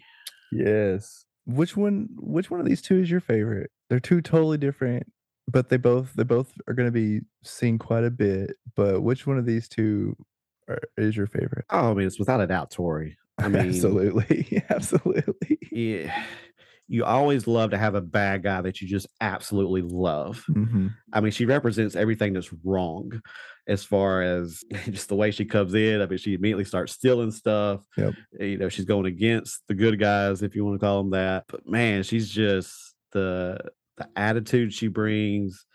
I mean, She's uh, she's she's probably the most out of out of the people that out of the characters that I guess you would consider the antagonist of the of the series. She's probably the most sympathetic out of all of them. Her morals are a little bit wishy-washy, but when it comes to like her integrity and her ability to focus on a goal, she's outstanding as a character. Her drive is just amazing. I I love that about her and she takes no shit from from nobody. like, yeah. She's uh she's very tough, very headstrong, a tough woman. And and probably one of, if not the best, like young actor on the show. Mm-hmm. Yeah, absolutely. And I think uh apparently she had, you know, some experience from Disney Channel with that, but so I mean, I've heard, but I mean, who, I don't watch Disney. I, I couldn't tell you. but yeah, she, I mean, it definitely, she definitely brings a lot to the show, and she definitely added some an element that I didn't even know that the show needed. I love her. Um, Stingray, on the other hand, he's great in small doses. I love him, but I'm glad that they didn't use him any more than they had to. Uh, I could definitely see how his character would get annoying, kind of pitiful, kind of um pathetic. He's, you know, the only adult in any of the dojos outside of the senseis. So I mean, he's kind of set up to be that that person. So yeah. Can't make friends his own age, so he has to Mhm. you know, has to be cool around all the high school kids. I don't even think he's Stingray at this point, right? He's still. When did he become Stingray? Was that was that in season two? Was that when they had the? uh I think it was season two Yeah, because yeah, it was because it was was- after the. It was after think- the thing. Yeah, because when Johnny come back from hanging out with his buddies is when they did that. I forgot what they called it, but the competition in the woods. Yeah, I like think when he the flag I- type thing. yeah, I think when he arrived for that is when he announced that you know he did a little whatever the thing Yeah, was goatee. yeah, I think that's when he the announced that, beads in it. that he will be referred to as Stingray. Yeah. And I think Oh, people forget that he won that competition. yeah, he did win the competition. Uh, I mean, that was definitely, and I I have to say that was probably my my favorite Stingray moment uh, of the season because I wasn't expecting it. It was probably the first time, and maybe the only time that I actually just like audibly just laughed out loud uh, the first time watching it because I just wasn't expecting him to pop out of the pile of leaves. oh, great! Was great. So, so anytime I see characters like this introduced, like in the second season, it always makes me wonder: was that the was that the plan from the beginning from the show creators? Is that something that come up later, or obviously we know now, seeing multiple seasons, that Tori plays a ginormous role. Mm-hmm. Um, was her role meant to be smaller, but then it, she just worked so well that it, it just blossomed into something much more? Or I I guess we'd have to watch a lot more interviews with the you know the creators and stuff to see uh, maybe to get more backstory to what they were thinking with these characters. I would say with Tori, with Tori, they probably had her more her arc more planned, but I think with Stingray, they probably threw him in, you know, just kind of as an addition, probably as response to like the demographic of the people watching the first season, and just probably response to that would be my re- would be what I would imagine. Yeah, I, mean, I can Um, see that, and I think you see that probably in a lot of shows where it's just Mhm. like, all right, let's test this character out. And, and see how they do. Let's see what kind of feedback we get from all the viewers and the critics. Um, and then you just kind of take it from there. And if you, the response is great, then you just kind of continue to find ways to work them into the story. And if people think it was a horrible idea, then hey, no harm done because it wasn't a major character to begin with. Yeah. So season two is building up to this, you know, climactic ending that was all triggered ultimately by Tori's response to seeing Sam and Miguel kiss. Oh, With what we now know was her reaction and what it led to, was that an extreme overreaction? Uh yeah, absolutely. Um, you know, Tori is definitely got some anger issues. She knew what she was doing. She I don't think she necessarily knew the end result, but I knew that I do think that she knew, you know, going over the loudspeaker at school what what would come out of it. I, I do think it was an overreaction. She definitely could have, you know, handled it out after school if she wanted to. Um, just her, you know, between them two. But I think she's she had to make a big production out of it, and which was definitely a, an overreaction. I think what we see here, and and you learn a lot more about Tori's character in like seasons three and four. So we don't really know. Uh, I'm not mistaken, we don't really know much, if any, of her backstory at this point. But as you, I think it's it's hinted at, if I'm not mistaken, in season two, because the, the students are kind of going through this battle of what Johnny was trying to reteach them to what Kreese is bringing in, Mm-hmm. and and, and she's kind of all on board with Kreese, and, and she's having this debate with, uh I guess Miguel. I think I don't know. I'm- I'm getting a lot of my seasons mixed up here, but as far as you know, and, and you could tell, okay, she she's been dealt a pretty rough hand in life, Yeah. um, and Kreese was able to recognize that and kind of capitalized on it. Tori's not lashing out against Sam or the kiss. She's lashing out against the hand she's been dealt in life. right.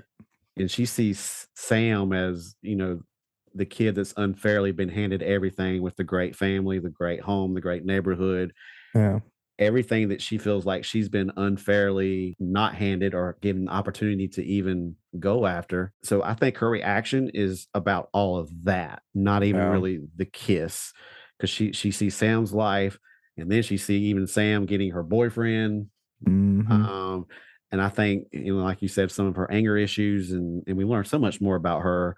I mean, in the next few seasons, that I think that just all came to a head yeah. and I think the writers did a great job of of orchestrating that into what they knew they had to use as the big finale, um, which we see really unfold there in the last you know episode. So on a lighter note, after dealing with some heavy stuff, um, I mean, season two does a great job of incorporating a lot of humor. It does get obviously a, a, a good bit darker, especially with the way it ended, and we'll get more into that later. But we see the power of a Yelp review really portrayed here in season two. yeah. Definitely caused a little bit of a riot in a food court. Yeah, it's um, and of course it had to be Demetri's character that they used to, to really push that. Uh, I mean, it I- would be his character. It, it fits. I mean, I, I can see his Demetri using that in like certain conversations, like, well, like, are you are you, you say you're a bad boy, but what have you ever done? Well, I did leave a really bad Yelp review one time. right.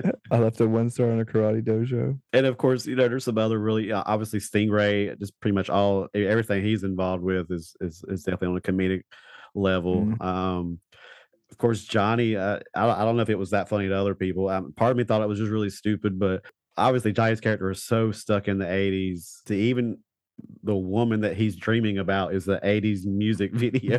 Yeah. so it's like even his wet dreams are stuck in the '80s. but uh, it's, it's yeah, there's a lot of good. Um, Aren't they all? yeah, no, mi- mine aren't. I tend to evolve that area of my life. So, and, and we we we really gushed on Amanda's character earlier. You can't use the word gush after we talk about wet dreams.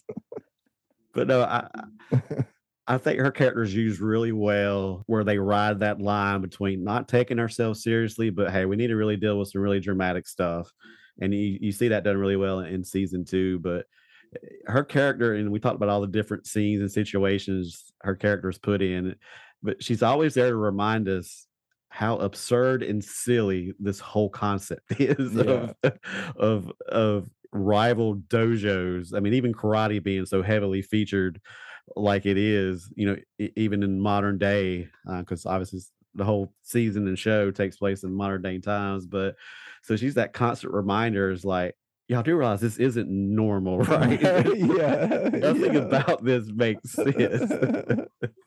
yeah, and it even makes you as the viewer just kind of pull out and be like, "What the like? What the hell am I watching? Like, I'm watching a show about karate dojos." Exactly. It makes you kind of laugh at yourself, and that's one of the things I do love about Amanda's Amanda's character, is that she kind of pulls you out of it for a moment and just makes you even laugh at yourself for like getting so invested in what you're watching. Yep. All right. So, what are your thoughts about the last few events of season two with the big school fight and the immediate aftermath? Um, I was definitely upset. You know, I love Miguel. Uh, so you know, I was pretty distraught. You know, I'm also invested in Robbie at this point. So seeing him, seeing him do that to Miguel was also, you know, really heartbreaking. All, all of it. You know, being like loving and respecting Tori, but at the same time, fearing for Sam. You know, and seeing her get cut, and you know, worrying for her. And you know, once you see, you know, that happened to Miguel, you're, you know, terrified. And the whole, the whole fight, you know, it was rewarding. You got to see uh, Demetri defeat Hawk, which was nice. You know, you got to see him actually like have a win for once. But yeah, it was, it was devastating at the end when everything just got quiet. Miguel was just laying there. Yeah, it was terrifying. Uh, what about you? Yeah, I mean that that whole sequence was like a punch to the gut. I mean, it's like, all right, yeah, it was all fun and games, but now, you know, because up to that point, I mean, yeah, there's a lot of fight, but it's it's almost like done in a cartoon fashion to where everybody's fine the next day. there are no there are no serious injuries. You might see a black eye or this or that, but it's like now, especially you got former best friends going at it. Um, you got weapons be, coming at, uh, you know, with, with Tori using like the spike knuckles. Mm-hmm. And and then now the serious injury with Miguel because you knew the way it ended. It's like wow, that's that's that's not going to be good. That's just not something that he's coming back to school the next day. Right. And like you said, and you're getting so attached to all these different characters, and you know, wow, you, there is no simple way to to move on from this. There's mm-hmm. some major changes coming, and it just you know makes your emotions, you know, go everywhere there for a while. But but yeah, I mean, it, it definitely took a dark turn there. Yeah. You know, at the end where everybody just kind of takes a step back and it's like, all right, Amanda was right. This is ridiculous. why we got why we got karate kids going at each other. Exactly. So uh your feelings about the very ending of season two with uh obviously Johnny's in his downward spirals we mentioned earlier for good reason with everything that happened just in a very short period of time after he was doing so good. But it ends with him getting the Facebook friend request confirmed from Ali after he chunks his phone towards the ocean. I don't think I actually made it to the to the yeah. ocean, but it landed in the sand there. Sand, yeah. It left on a good note, you know. Uh, makes you hopeful for season three. It actually makes you not just, you know, of course, you know, I guess this is kind of, you know, leading into like you know like what you're thinking for season three but like with it leaving you there you know you're you're already like oh my gosh what's going to happen to miguel? And you're kind of you know wondering for all these things that are going to play out in like kind of a negative way um that you're just kind of with Ali's Facebook you know friend accepting moment there at the very end it actually gives you something to look forward to I guess, in season three. Um, and doesn't kind of, you know, leave you like in a somber tone, like, oh my gosh, you know, who's gonna die, who's gonna live, who's gonna come back, who's gonna, you know, who's gonna make it through this, et cetera, et cetera. And you're actually like kind of leave on a oh, okay, I'm excited for how this is gonna turn out next season. Yeah, I mean, they tease you with Ali so much throughout the season and so I, I, thought that was kind of a like a nice little touch there at the end, like you said, to kind of since it was so somber leading up to that point where you're like, hmm, okay, that, mm-hmm. that's interesting. So maybe they're going to maybe do more than actually just talk about her, and actually yeah. she might actually make a live appearance. Right.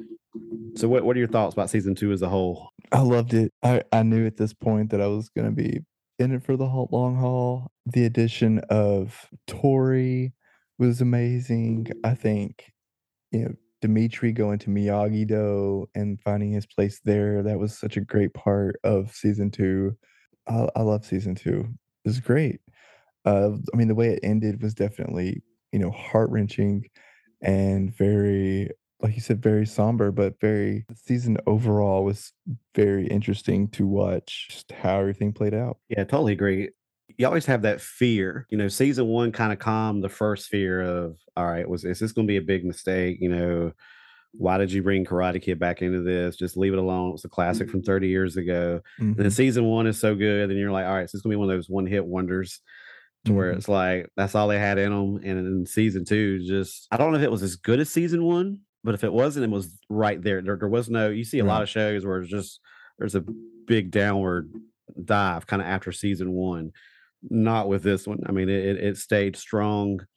Um, now it it it I'm glad it kind of took a different turn. Like something we mentioned, it got a little darker, and I, I, think you you have to make changes in order for a show to be successful over you know a long run, and they obviously recognize that. So, it, you know, they they start dealing with the you know some, some more serious stuff. They introduce some really good new characters. You see the characters evolve, and and we talked about this before. It's like I've I've never watched a show where I'm rooting for someone different and I'm I'm hating someone different or I'm liking someone different.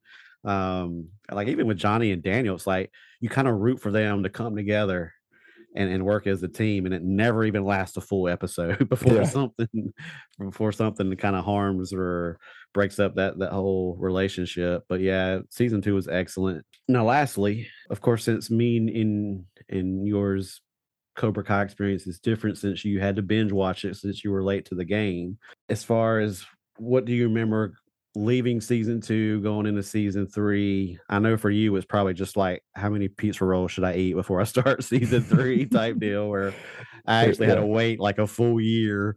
Um, skip the recap. Oh, I didn't have to watch the recap. That was pretty much my uh my experience. So I know one of the biggest theories. Um, I don't even know if we've discussed this before, but I mean, obviously it's centering around Ali because that's always been the main character. You know, we talked about it before you know, oh, they brought Kreese back, so that means anybody can be brought back. So everybody's like, oh, so, you know, mm-hmm. they got to bring back Ali, and then right. So you pretty much know at this point, okay, she's got to come back in some form, or they wouldn't have spent so much time and the way they ended the season. But one of the big theories was is she was going to be involved in Miguel's recovery because she's a doctor. Oh yeah. And I think her husband was a doctor as mm-hmm. well. Mm-hmm. So they weren't sure if it was going to be her or if it was going to be her husband. But that was the big theory is that one way or another, she's the one that's going to come down as a specialist to help Miguel survive or recover. Um, so mm-hmm. that was that was a big theory. Of course, spoiler alert, that's not that didn't play out. but but yeah, I mean, there's just so much going on heading into season three. You're like, okay, what's going to happen to Miguel? You pretty much know he's not going to get killed off. Um, yeah. His character's too important to the show for them to do that so early. But what was his? Obviously, a big change is coming to his life because they did a good job in the fact that he didn't heal immediately because then it's just like then that's just dumb. You don't take him through something like that and he walks it off in a couple of weeks. Yeah. Um, but then you got Kreese taking over Cobra Kai. Does Miyagi Do close now because of the way the season two ended? It's like it's like, look, this is it. No more karate. We're done with this. Right. How does how does Johnny rebound from such a devastating ending to where you know his, his life seemed to be on the uptick and just I mean crash from every angle possible? Definitely, I think more questions going in season three than there were going into season two. But um, but yeah, that, that's the main theory I do remember is is people are like, oh yeah, they're bringing Ali back and she's the doctor that's gonna, which I would have been okay with that story yeah, that, angle. That would have been a pretty interesting story angle to see. You know, like if that would have been like a conflict for her as a character, you know, like, you know, just having to appease Johnny and Daniel while also, you know, treating somebody that, yeah, that would have been really interesting. And we'll obviously talk more about her character in in uh season three. Yeah. I think that finishes it up. That's gonna be the end of our first episode. Thank you so much for listening. Please remember to rate, review, and subscribe. That really does help these dudes out. If you have a thought or idea about what we're watching, please email us at streamingwith2dudes at gmail.com. And don't forget to stay hydrated.